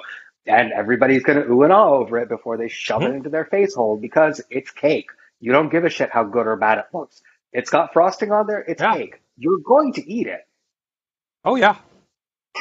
and it's it's really easy to like and oh my god, if your cake collapsed, it's still good, but it just looks terrible. Man, don't Yeah. worry about it. Frosting covers a lot of sins, and if nothing else, put holes in it, pour some Like uh, some uh, pudding over it. Yeah, simple. Well, you do simple syrup. I'm going to use like Jello, Jell-O sugar-free pudding. chocolate pudding. yeah, and just shove that sucker in the in the uh, refrigerator and it's a poke cake. Yeah. Great, fantastic. Um, Ta-da! Or, or Uh, like, okay, uh, when I was spreading frosting on it, the entire cake broke apart. Guess what? Break the entire thing apart. You're making cake pops now. Absolutely, yeah. Or or you're making um you layer of crumble cake on the bottom, some icing on top. Great. Now you've got you know maybe a, lo- some sprinkles. You know, boom. Now everybody has an individual sort of cake thing that they can stir up Right. and eat. Yeah, it'll be fine. It'll be fine. It's fine. It's, baked goods. Yeah. So like, if the kid is good at cooking, like I was, um, you know, Yeah, yeah. set them at something that you know they can do. Don't give them something that's going to be, you know, too difficult or too big or too unwieldy for them. Give them shit that they can do. Yeah. Because, uh, to be honest, the people who want to help you in the kitchen aren't necessarily wanting to help you in the kitchen because they think that they can contribute to the final meal. A lot of times they want to help in the kitchen because they want to be with you while you're doing this, you know, cooking thing. They, they, they want to hang out with you. Um, they sometimes want the uh, secret chef um, goodies that happen. So like if I'm if I'm frying something or whatever, or if I'm if I'm roasting potatoes or whatever, somebody needs to taste these potatoes for crunchiness and, and saltiness. So like these are the little chef gifts that happen in the kitchen. yes. So, Oh, yeah. so like it's it's fine. Give that give people whatever it is that they can do, even if that means I really need all the dishes loaded into the dishwasher and the clean ones put away. Um, even if they don't know where everything goes, you're still there. You can direct them. Hey, this goes here, here, here, here, here. But the dishwasher needs to get reloaded because you are going to produce dishes, and as, if you clean them Oh, yeah. as they come, it's going to be a lot less hateful when the meal is finished. Yeah, or yeah, and I am a big proponent of I have a, a uh, I've got things parked on the stove, and you're going to end up with Yep. things parked on the stove. To like, okay, I have everything parked on the stove. I have ten minutes before I need to check the, the turkey, or you know, before I need to tend to something. Great, now's my chance to catch up on dishes real quick. Right. And I mean, I do that whether I'm doing a big meal or I'm just making, you know, huevos rancheros for Right. dinner one night. You know, it's like, okay, I have this open time, I can clear my sink. Also, I'm neurotic about if my sink is full, I can't cook. So, Oh, same, same. yeah. But like when when I'm over someone's house and I have everything under control because there's sometimes when it's like it's not that I don't need help, it's that if I get help it's going to slow me down and I'm trying to like hit um like a target. Yeah. Um so what I'll say is I really need those dishes to be out of the sink right now because I I can't I can't work with a full sink. Please clear that out, whatever that Right. looks like, whether it's taking all the dirty dishes and letting them live somewhere else for now or washing them and putting them away either or just get it out of my Yep. way um, there, there- there's hundreds of things that people can do to help you out that's not necessarily cooking whether it's going out and replenishing the wine before everybody gets too drunk whether it's Yes. buying more ice because let's be honest if you have a lot of people over you probably need more ice yes. um, you know, um, or here's a 20 can you run down the store i forgot um, I, I ran out of stock and i need some more can you please go grab some ps uh, the stock cubes perfectly fine the better than bouillon Yes. perfectly fine if you can't afford those um, and you have nutritional yeast uh, four cups of water quarter cup of nutritional yeast like a teaspoon of oregano half a teaspoon of onion powder half teaspoon of garlic powder boiling water um, stir it up. It becomes a vegan stock that you can use for pretty much anything, and it works Yeah. really, really well. Um, but the point is, is like if if you just need certain things, uh, we talked about this last time too. Don't be afraid to ask for help. Ask for help Yes. when you need the help. ask for help. yeah. Um, And that isn't just for cooking, by the way. Use that, make that a life In life. Yeah. Yeah, but especially during the the holiday meals, like if you need help, if it's going to be tight, and you need someone to, you know, okay, here's this. I need you to sprinkle the here's here's the. Here's the the bean sa- the the bean casserole. I need you to Mhm. put the dried onions on it. Like here's the can of dried onions. Here's the of of you know the crispy onions, whatever. Here it is. Go for it. Um, Mhm. Here's my bag of premixed, like because yeah, um, I use a Ziploc bag as a pipette bag more often than You not, should. right? Um, you know, here are all of the eggs that I'm deviled eggs. Here's premixed filling. Just all you have to do is squeeze to fill them and get that out to people. Um, God. And yeah, having But- having but- fresh but eggs the way I do is up to my deviled egg game, but that's a whole other story. Um, it's like really useful to have like these these tasks in your in the back of your brain that like if someone says can I help you have something that you can set them at immediately because it's like just like life you can't do this yourself um Right. it- Right. No human is an island you, you don't need to if people are willing to help for the love of God let them help you you will be fine yes. um, we and, and we talked about this last time too. We as men tend to be told by our elders, by by society, that we have to Yep. be self-reliant. You have to do this yourself. Um, you're not a man if you ask for help. You're weak if you're asked for help. Um, asking for help is a sign of maturity. It's a sign of Yep. You know really understanding that um, we work better when we work together. Um, Yes. this is why you don't do the podcast by yourself, talking into a microphone by yourself. You either have Ursula there or you have your your, your Right. guest that you're interviewing.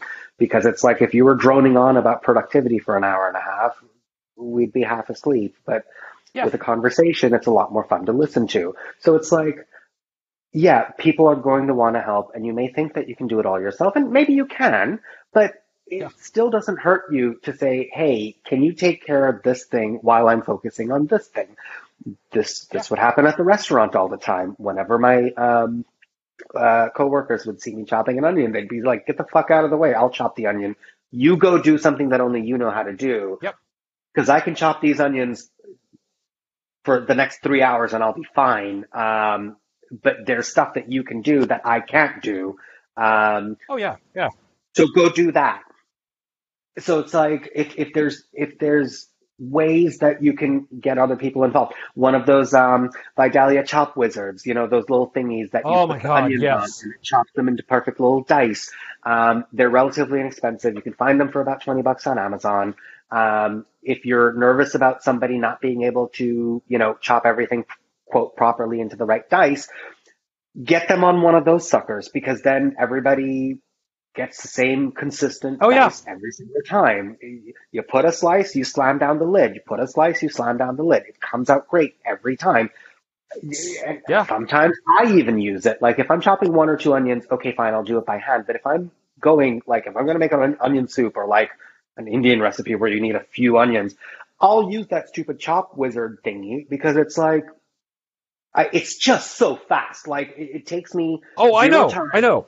to make slices. Boom, boom, boom, boom, boom. The carrots are done. The onions are done. The celery's done. The tomato, everything is well, not the tomatoes, but like the potatoes are done. Everything's the same size. right. Yeah, the tomatoes are not going to work on that, but like everything's the same size. Everything's the same, you know, uh, Yep. width. It cooks up at the same time. These are these are the kinds of things that um, make your food look really professional, really finished, really polished. It's Yep. like if you can get everything a consistent size. It- you know, get get a good second peeler. Oxo Good Grips makes excellent peelers. Um, Yep. That way, you can have two people Oh. peeling the potatoes or the carrots or the you know rutabaga or whatever else it is that you're making.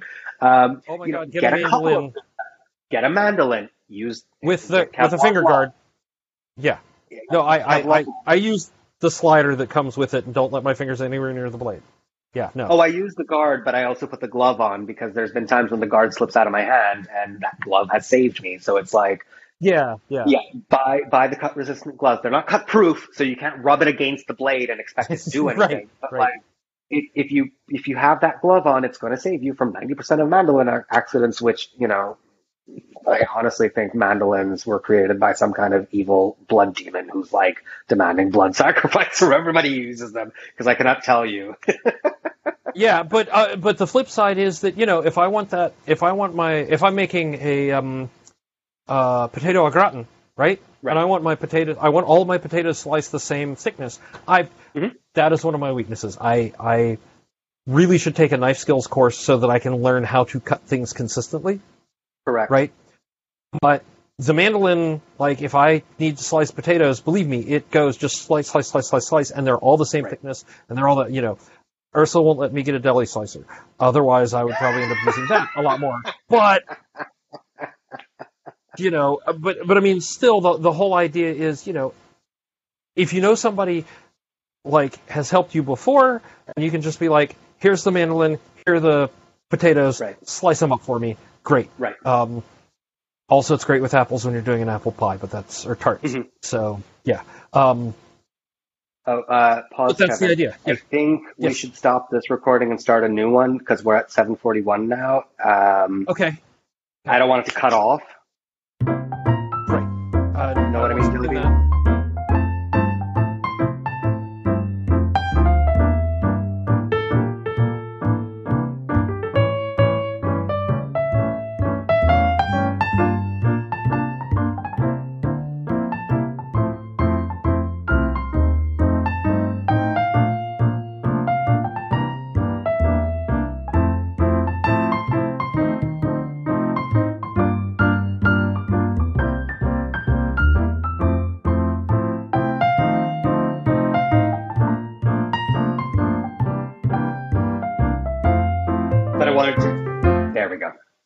Yeah, yeah. No, there's there's the recording has started. There's the nice robot lady. By the way, folks, if you don't know the the software I use for all the recording, um, it has this robot lady that announces when recording has started.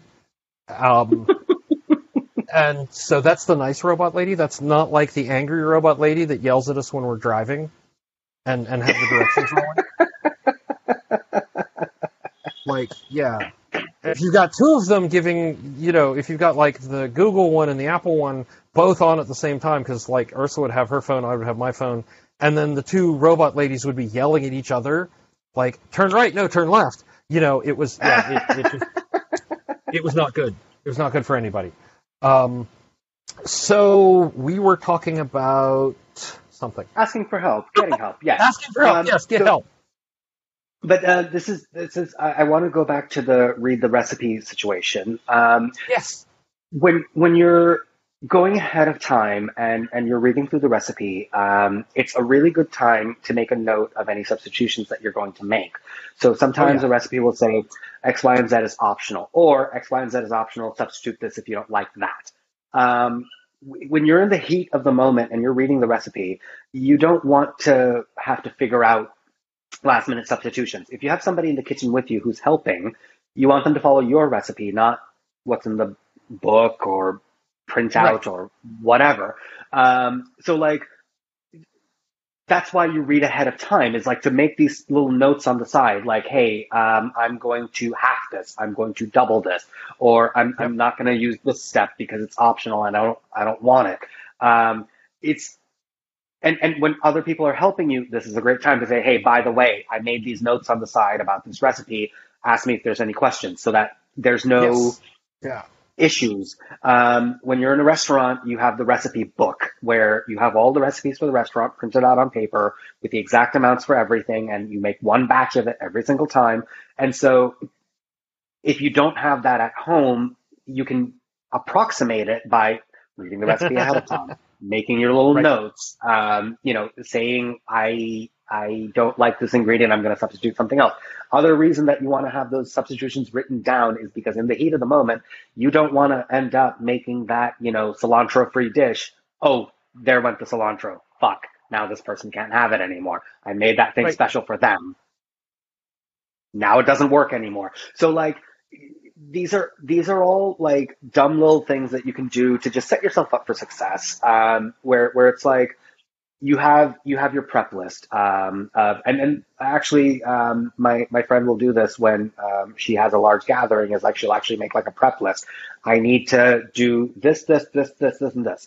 Here's all the recipes for them. I've got my notes written on all the recipes so that I know what goes into everything because she likes that tradition. She likes those same foods that she had all this time. So like she wants to make sure that it comes out the same way every time. So she's got it all written down. And so when it's time to execute, it's a straight shot. And she's done this so many times that she knows what has to be done when so that if go time happens and everybody shows up, you have food on right, the table. Right, right, right. Um, going back to store bought is fine. Like get little nibbly snacky things. Um, Aldi has like marinated uh, red peppers and like olives and you know uh, artichoke carts and whatever else. Dollar store has these things. You, you don't have to spend a lot of money to get them. You, if you don't have a good delicatessen, go to whatever local store you have. Buy these things pre-made so that you have something for your guests to nosh on while they're waiting for everything to come together. Other cool thing is that if everything goes to hell and you need to go to your backup plan, a lot of those marinated ingredients go really well in pasta. oh yeah, yeah, or or just just on crackers. Right. You know. Uh, oh crap. Uh, oh yeah. No all olive tapenade. Real quick. Just chop everything up, sort of stir it together, and boom, olive right. tapenade or artichoke Ta-da, tapenade. We're yeah. done. Yes. Right. And and that's the thing is like we've we've set up our our cooking space. We've cleared the decks. We've oh. gotten ourselves our big honkin' cutting board. We have a space that we have to take the cooked dishes from the cookware to the servingware. We've got the right. table set. It's got all the shit on there that needs to be on there. When stuff is cooked, it can go out to the table. Um, a lot of times when somebody is at loose ends and they kind of want to do something, ask them to help you out with the table because a lot of times You've got the mail. You've got yesterday's newspaper still sitting there. Like dining room table ends up yes. as a catch-all. Um, and I'm giving Kevin a pointed look because I'm sure he he has been there before. there's there's there's there's literally uh, an unopened box of Nespresso pods sitting on my table right now. Yeah, because I, I ordered my refill and it came in. Oh, I don't know, about 20 minutes before the call started. Yeah. So I haven't had a chance to unpack it and put it away yet. Right.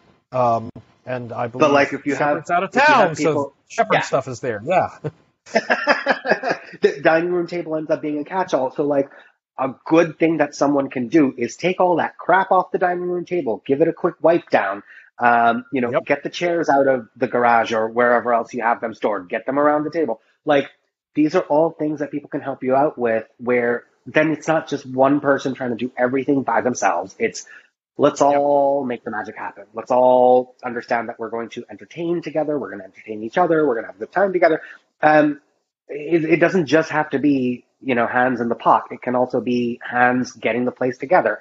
Um, you know, there's a concept of um, entertaining where it's called like um, uh, like relaxed entertaining, where it's like Mhm. you don't have to worry about like um, everything looking perfect before everyone comes in, because if you did, then you would never entertain.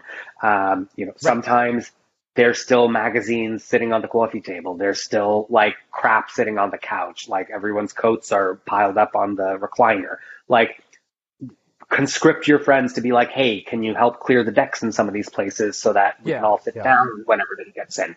Um, these are all perfectly valid. Here's a vacuum. Can you run the vacuum right quick? Yeah, The there there are 50 copies of, of, of backyard chicken sitting on the on the toilet on the back of the toilet right now. Um, can you reduce that down to maybe the last three months worth? Um, not that I would have the last 15 episodes of backyard chicken for bathroom reading. Um, Right. Yeah. But that's the thing is like people can help in multiple ways, and it doesn't just have to be the cooking. It can be so many different things. Um, and and, and Kev, at, at the end of the day, um, uh, I think we talked about this in the last one, and uh, I think this is the most important point that I have on my list. It's give yourself some grace. Oh, absolutely. Like, uh, be willing to forgive yourself. It's not going to be perfect. Right. It's never perfect. I have, I have had what I felt was it wasn't perfect, and everybody had a great time, and it was fantastic. Right. And no one knew that in the background I was freaking out because, um, because of something going on. Um, I think the very first Christmas we had in this house, my ex-wife and I, Mhm. I cooked goose. Yes. Traditional, right? What they don't tell you about goose going in is that goose is very fatty. Mhm. How fatty do you ask? About a- Rivers of fat. Two two geese, at least a gallon Ooh. of rendered fat. Mhm. Now, there is still rendered fat crusted on my oven because I'm a little slack about cleaning the oven, and uh, so it's 21 year old crust now. But Oh my God. yeah, I know, I know. Like you show up you, when you show up when we eventually get to meet in person. When you come visit or I visit you, like if you come here, you're gonna look at my oven. You're gonna be like, go away and get me gloves and and scrubbing chemicals. Um, my ex-wife was allergic to the the bad chemicals. Like Mhm. she had a really bad reaction once, so we. And I'm just lazy.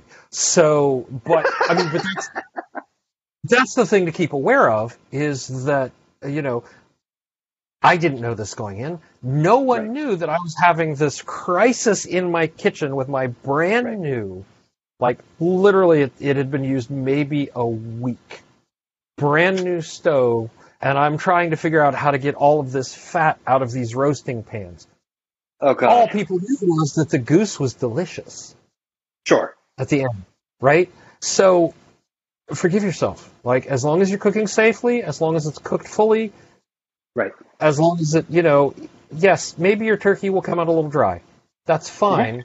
People kind of expect it, and that's really why we have cranberry sauce um, and gravy. and gravy. yeah, yeah. Um, so it's okay. These things will happen, and it's. I have had to learn to just be like, this. This is a momentary thing. It is not life-threatening or damaging. Right. Like had my had my stove burst into flames, okay, that's a whole other story that did Right. not happen. But Right. had then it would have been a, a whole different, and we'd still have. You remember that year Kevin set the the kitchen on Yeah. fire cooking, right? you know, as long as it doesn't end with food poisoning, Right. then you know you're no one is going to notice. Well, Like like, the- I, I brought yeah. up the Christmas story. Um, you know, like a Christmas story. I think it was um, where The, the at the movie, end of the, yeah, literally, yeah. the movie, um, dogs came in and ate their Christmas dinner. And they're like, They did, "Fuck this! Let's go to have Chinese." And they went out to a restaurant and, And they did. dinner. yeah. and it was lovely. And this is a memory that they had as a family for the rest of their Yes. lives. Yeah, and I mean, despite some of the problems with the movie that we see now as problematic, but it's still fucking hysterical. Just admit that Sure. there are things in it that are problematic. Um, Sure. But still, that's that's the whole. Well, if we can't have, if we can't do it this way, then we will find a way, and it will be the fam- Right. a family legend. Or maybe, for all I know, they go out and they order uh, Christmas duck every year after that Right. because why not? Because mom was Right. like, you know what? That dinner was actually really That was good. pretty Why don't we just awesome. Yeah. Yeah, if I knew a place that did duck like that around, like like did Peking duck around here, yes, I would totally order a Peking duck dinner. Um, Right. But that's the thing is like at the end of the day, like we said in the beginning, the entire purpose for the holiday meal is for people to get together um, and see each other that they haven't been able to see each other in a long time. Or even if you do see each other Yeah. all the time, it's a special occasion that we all take off of work. We we Mm-hmm. you know over the hills and far away, whatever the fuck it takes to get together. We manage to find a way to get together. Um, and it's something to be grateful for that you have these people around you. And, and it's like, okay, so it didn't come out the way you expected it to. That's fine. Um, it, it's fine. It's fine. We'll figure it out. Did you? Yes. Wait. I, I I have almost the exact, like the exact example of this. Hmm. The um, it it has of course the usual sort of religious overtones that all of these do, Yes. but the Peanuts Thanksgiving. Yes. where they they can't do turkey, so it's toast with margarine and popcorn. And I'm literally looking at the Wikipedia entry: pretzel sticks and jelly beans. And they Yes. they set up a ping pong table and chairs to make it, you know, kind of festival in the festive in the backyard Yeah. Yeah. yeah. and you know and it, it all works out in the end Right, or right. dear god the charlie brown christmas special with that poor tree Yes. that poor tree every year right but it's not about the meal it's not about the Right. specifics of it it's about being together it's about having that time that Mhm. sharing that breaking of Right. bread together right right. Even if the bread uh, that you bought from Aldi as the bra- as the heat and serve um, burned, because listen, Scrape that off and turn Bread it into it bread pudding. Yeah, no. Loaf of Wonder I Bread. love me some bread is gonna. Become garlic bread, right? Yes. Yeah. Slice it up and roll with it. roll it and, and figure it out. And it's like, uh, you know, um, I, I, I did. Th- this actually leads into the have somebody have the phone a friend. Um, Oh yeah. if you know somebody who really loves cooking, who's really into cooking, it's a very good idea to have them on speed dial. Is to like let them know, hey, if I face a crisis, can I call you or can I text you on the day of? Um, Mhm. And then you can talk me off the ledge. Maybe that's your mother. Maybe that's your sibling. Maybe that's your best friend. Maybe that's um, somebody who's so close to you that they might as well be a brother. Um, maybe it's Yeah. some asshole on the productivity podcast. right? um, it, the, the point is, is like have have somebody to bail you out of these situations where you feel like you're out of your depth and you know you feel like you're drowning and you're like, all right, I think I screwed this up and I don't know what to do now. Uh, phone a friend because sometimes yeah. all that person needs to do is say, actually, it's fine, make something else. Or, um, actually, it's fine, just serve it. Uh, or, Right. here's how you Or- fix it. Or or whatever that is. Just have somebody who is very experienced with cooking in your back pocket. So and maybe you won't need them. That'll be great. Maybe everything turns out perfect, and Right. and you know um, you don't have to worry about. It. But if you find yourself in a in a jam, this goes back to preparation. Call people that you love and be like, listen, uh, do you mind if I give you a quick five minute phone call if I if I feel like I'm out of my depth and I don't know what I'm doing? Usually, they that person will be flattered that you asked and say, yes, absolutely, you can Yeah. call me. Or um, Oh, yeah. they'll say, you know, I'm not going to be able to answer my phone. Call this person instead, and they'll get through to me, and I'll be able to whatever. Point is, is like if you have somebody who can bail you out of these, um, you know, sometimes let's be honest, self-inflicted panics. Um, Yeah, it, uh, it's very helpful. Um, I'm not going to be that phone a friend um, because I am the phone a friend for my family.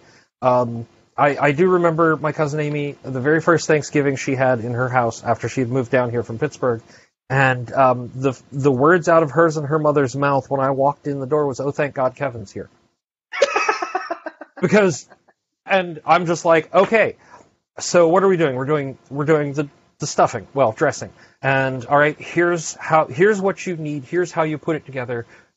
And I'm using, you know, I'm using our grandmother's recipe. Um, Right. uh, you know, my mom and aunt's mother's recipe, and I'm just like, yep, nope, I know it by heart at this point. So here we go. We're going to make this happen. You know, here's what we're going to do for the. I had provided. That was the year we got the 35 pound turkey um, oh God. from a local farmer, and I had to take apart a turkey the day before. Now, at least I didn't have to thaw it. But uh, by the way, if you turkeys continue to grow as long as they eat, Mhm. and so he thought, I want some bigger turkeys this year. I'll get them a little early. But he got them too early, and so we show up to get our fresh turkey the day before Thanksgiving. Is like, would you mind taking one of the bigger ones? We're like, sure, why not? And then I ended up having, you know, a turkey as big, literally as big as my stove, on top of it, and having to break it down so that it was cookable. And it was In the oven, 'cause fantastic. It wouldn't I- fit in the oven, oven it, otherwise. it wasn't going to fit in anybody's oven, and um, but I, you know, like the breast and a leg was enough to feed eight people. Whoa. Um, you know, the rest went in the freezer. I gave I gave a friend some uh, some thighs because uh, she had just lost her husband and her kids were there and they hadn't really gotten turkey. And I'm like, here, please take this, take this. Um, and they were. She was so happy um, that someone had, you know, and do things. You can do things like that too. Like if you know. But it was like, yes, I can show up. I know how to do this. All right. I need a bed of root vegetables. We'll put the bird on that and we'll roast it that way so that we get all the juicy goodness in the root vegetables. We have roasted potatoes and carrots with it, and we don't have to stress over it. Right. Right. So it it it'll work out. Have that friend though, um, and if you are that friend, make yourself available to other people Sure. as you're able to. As you're Um, able, right? So for as me, you're able to, I yeah. am, I am frequently that friend. So on holidays, I will Yeah. keep my phone on me, um, and I will get text messages throughout the day because they know don't call me because don't call me. Um, I'll- right. I'll get text messages and I, I can respond quickly. Um, and, and then it's like, all right, cool, cool. I've got it. I got this. No worries. Um, Yeah. but like, ask again, this goes back to asking for help. It's like, you don't have to do Yeah. this all by yourself. It's like you have people who love you, who you love, who, um, will be there for you. Um, and, and, you know, if, if anyone has any vegan questions about Thanksgiving on the days leading up, email me, altveg, A-L-T-V-E-G, at me.com. Um, Yep. And I will answer your vegan related questions. I don't know crap about meat, so that is a abstract concept for me.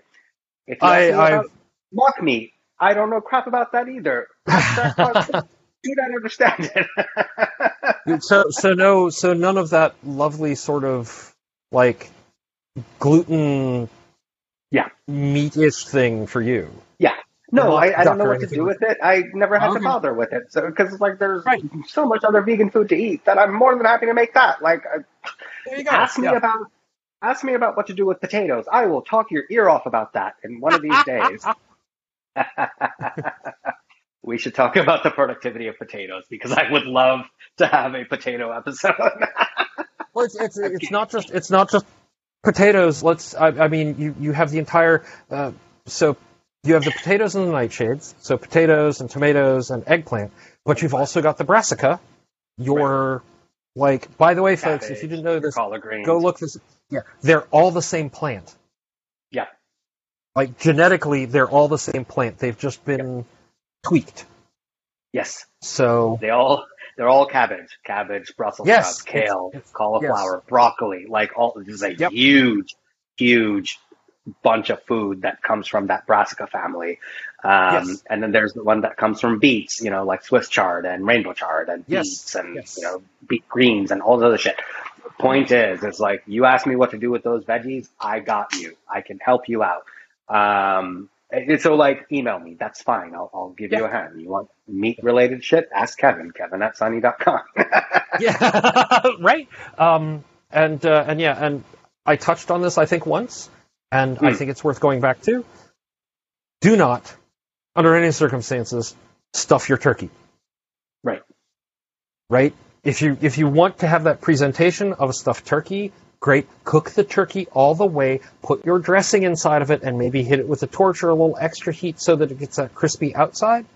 But if you want food poisoning, like stuffing the turkey is often how you get food poisoning Right. because it won't the the juices that come out won't be cooked all the way they'll be embedded in the bread the bread might Right. the the the stuffing won't cook all the way or maybe you know or you have to overcook it to the point where the bird is now basically sand when you're cutting it up um, Right. it's so dry don't just don't do a separate dressing and if you want to present it like stuffed at the table great stuff it at the last minute right. if you want the spices in there, it's perfectly fine. I chop an onion in half and I just put the whole thing in there and let it wet into the bird. I Right. put um, my parsley, my sage, my rosemary, my thyme, Yes, yes. you know, inside the bird. I'll rub it down. Um, by the way, secret for those of you who you want that extra crispy skin, mayonnaise. Mhm.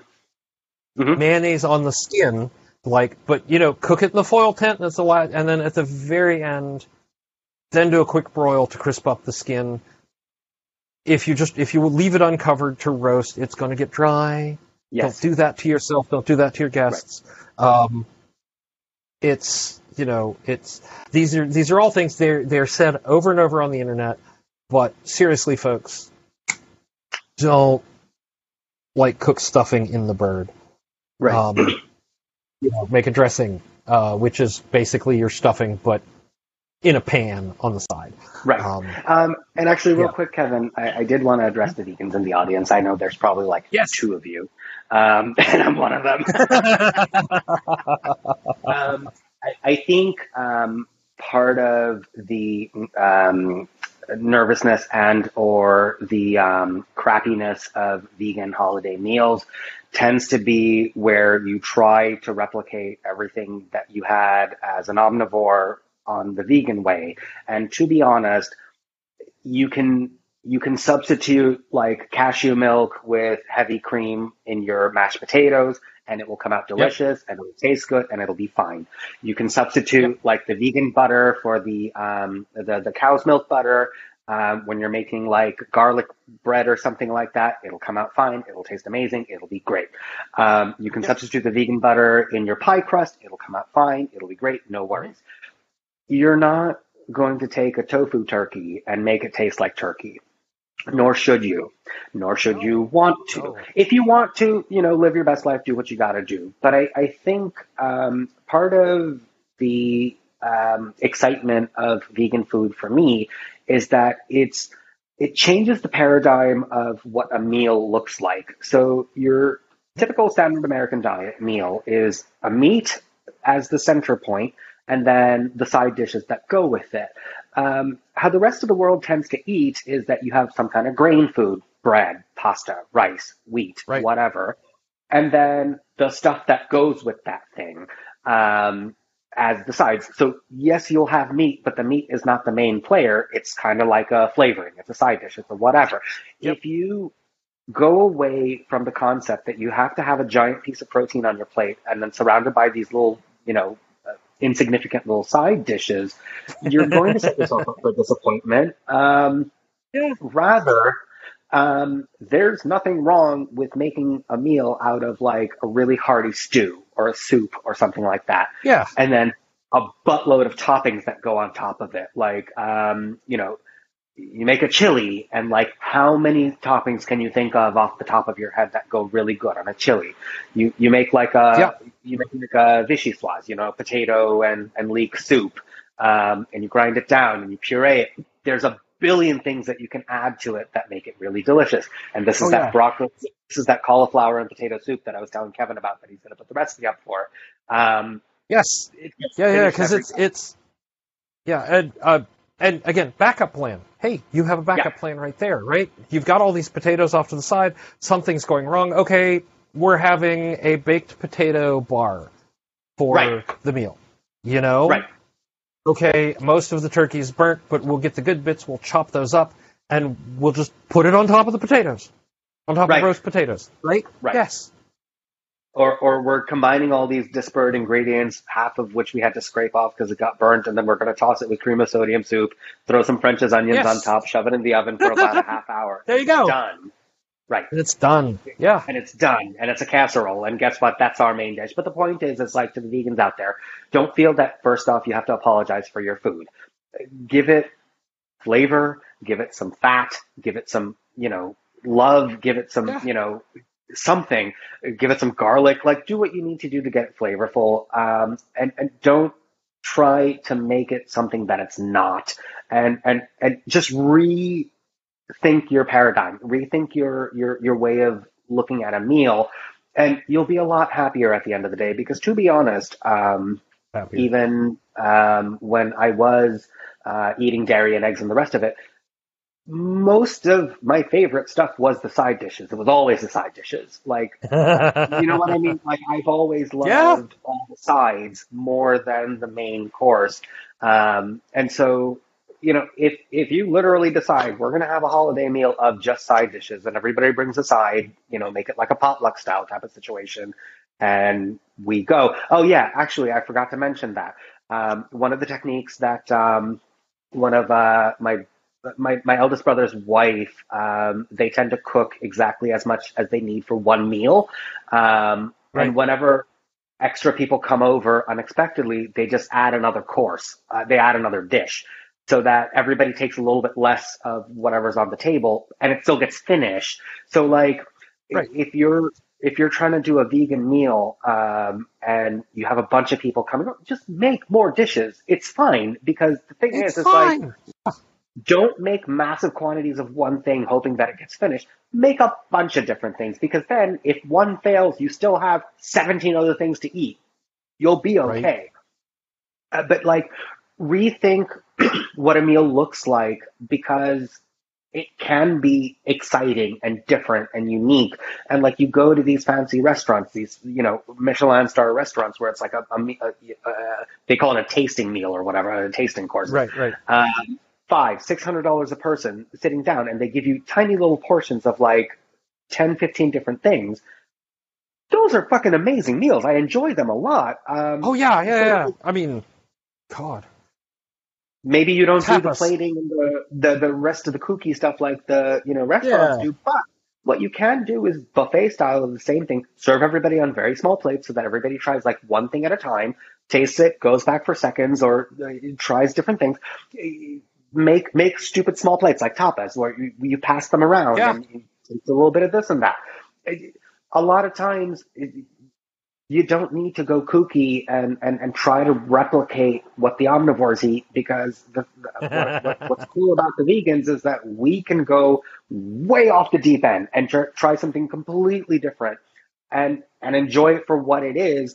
And then Right. if it's not trying to be something it's not, nobody expects it to be, and they're like, I can appreciate Yeah. this for what it is. And I mean, and that's the thing. I mean, I believe we yelled about this multiple times on Kevin and That's Eat Cheap, Yes, where it'd be have. like, if if you're gonna eat chicken, just can eat a chicken. Right. Don't don't try to fake chicken. Um, Right. right? Or, you know, this would be great if it were really meat and not. Whatever. So, Right. yeah. By Oh, all means, like if, if you want to try the veggie meats, go go nuts. It's fine, but don't try to make it like the focus of the thing. Like Whole Foods sells this uh, vegan chicken nugget that's actually pretty good. Um, I've had, had people try it, say you know it's it's it's delicious. It's it's not a chicken nugget, but it's delicious on its own. Fine. Like- there you go. Okay, great. Yeah. let it let it be its own thing. Um, and and Kev, we've even we've even ranted about this before, where it's like I don't want a veggie burger that's going to taste like a burger or smell like a burger. I want it to be like way off the deep end. I want it to have beans and vegetables and like mushrooms Yeah. and other weird shit in there. I want it Oh, to have yeah. spices and all kinds of shit. So it's not going to be a burger, but it's going to be delicious. And I don't need it to be a burger. I don't need it to taste like one. It's just going to be delicious on its own. Um, Yes. so this is but again like one of the um there's a vegan cookbook author um, isa chandra moskowitz where um, she's written a bunch of cookbooks and one of her primary cardinal rules is never apologize for your food Yeah. um, if it didn't come out the way you intended it well that's what i intended all along uh, whether or not you like it is up to you but this is what i intended here's the food that i there you go.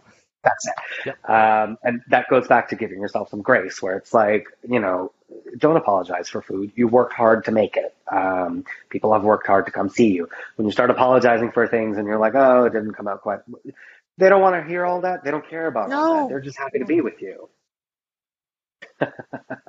Wow. Um, do we have anything left to cover? I think we covered it. All right.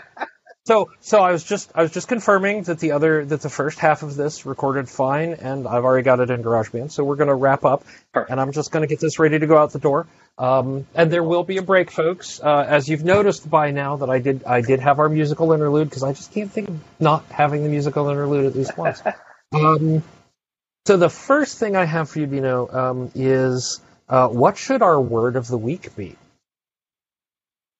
oh, God. Actually, Yeah. Yes. Yes. Just yes. Okay. Yes. So. Tofurkey. Tofurkey is your badge code this week, folks. Um, and you can go to productivityalchemy.com and you can enter that where it says badge code, and you will get a badge. And while you're there, you can find out all about badges. Um, we issue open badges, and there's a link there for uh, how to and what open badges are and all that sort of thing.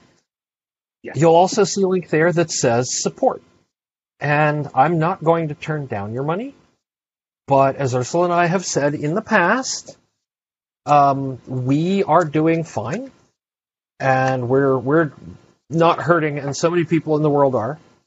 Um, and so, Dino, who is our where where should people send their money instead of to, to us? Uh, I want people to send money to Trans Lifeline. Um, had a couple of kids that I knew uh, growing up who just recently came out as trans, um, and uh, it has helped them to Mhm. still be alive. Um, and if we can keep more of our, you know, trans kids alive, I think that's a good cause. Yeah. Um, so Um, and, not, and it's not, yeah, not just kids, not just kids. There are adults who struggle Sure. with it. They're, you know, Sure. when, uh, uh, because peop because they, you know, again, found family, right? Found family is a huge thing, and um, but we want to make sure. And to clarify, everybody- they don't struggle with being trans. They struggle with the bullshit that the rest of the world gives them for being Right. trans. right, right, absolutely, absolutely, absolutely. This is this is not, yeah.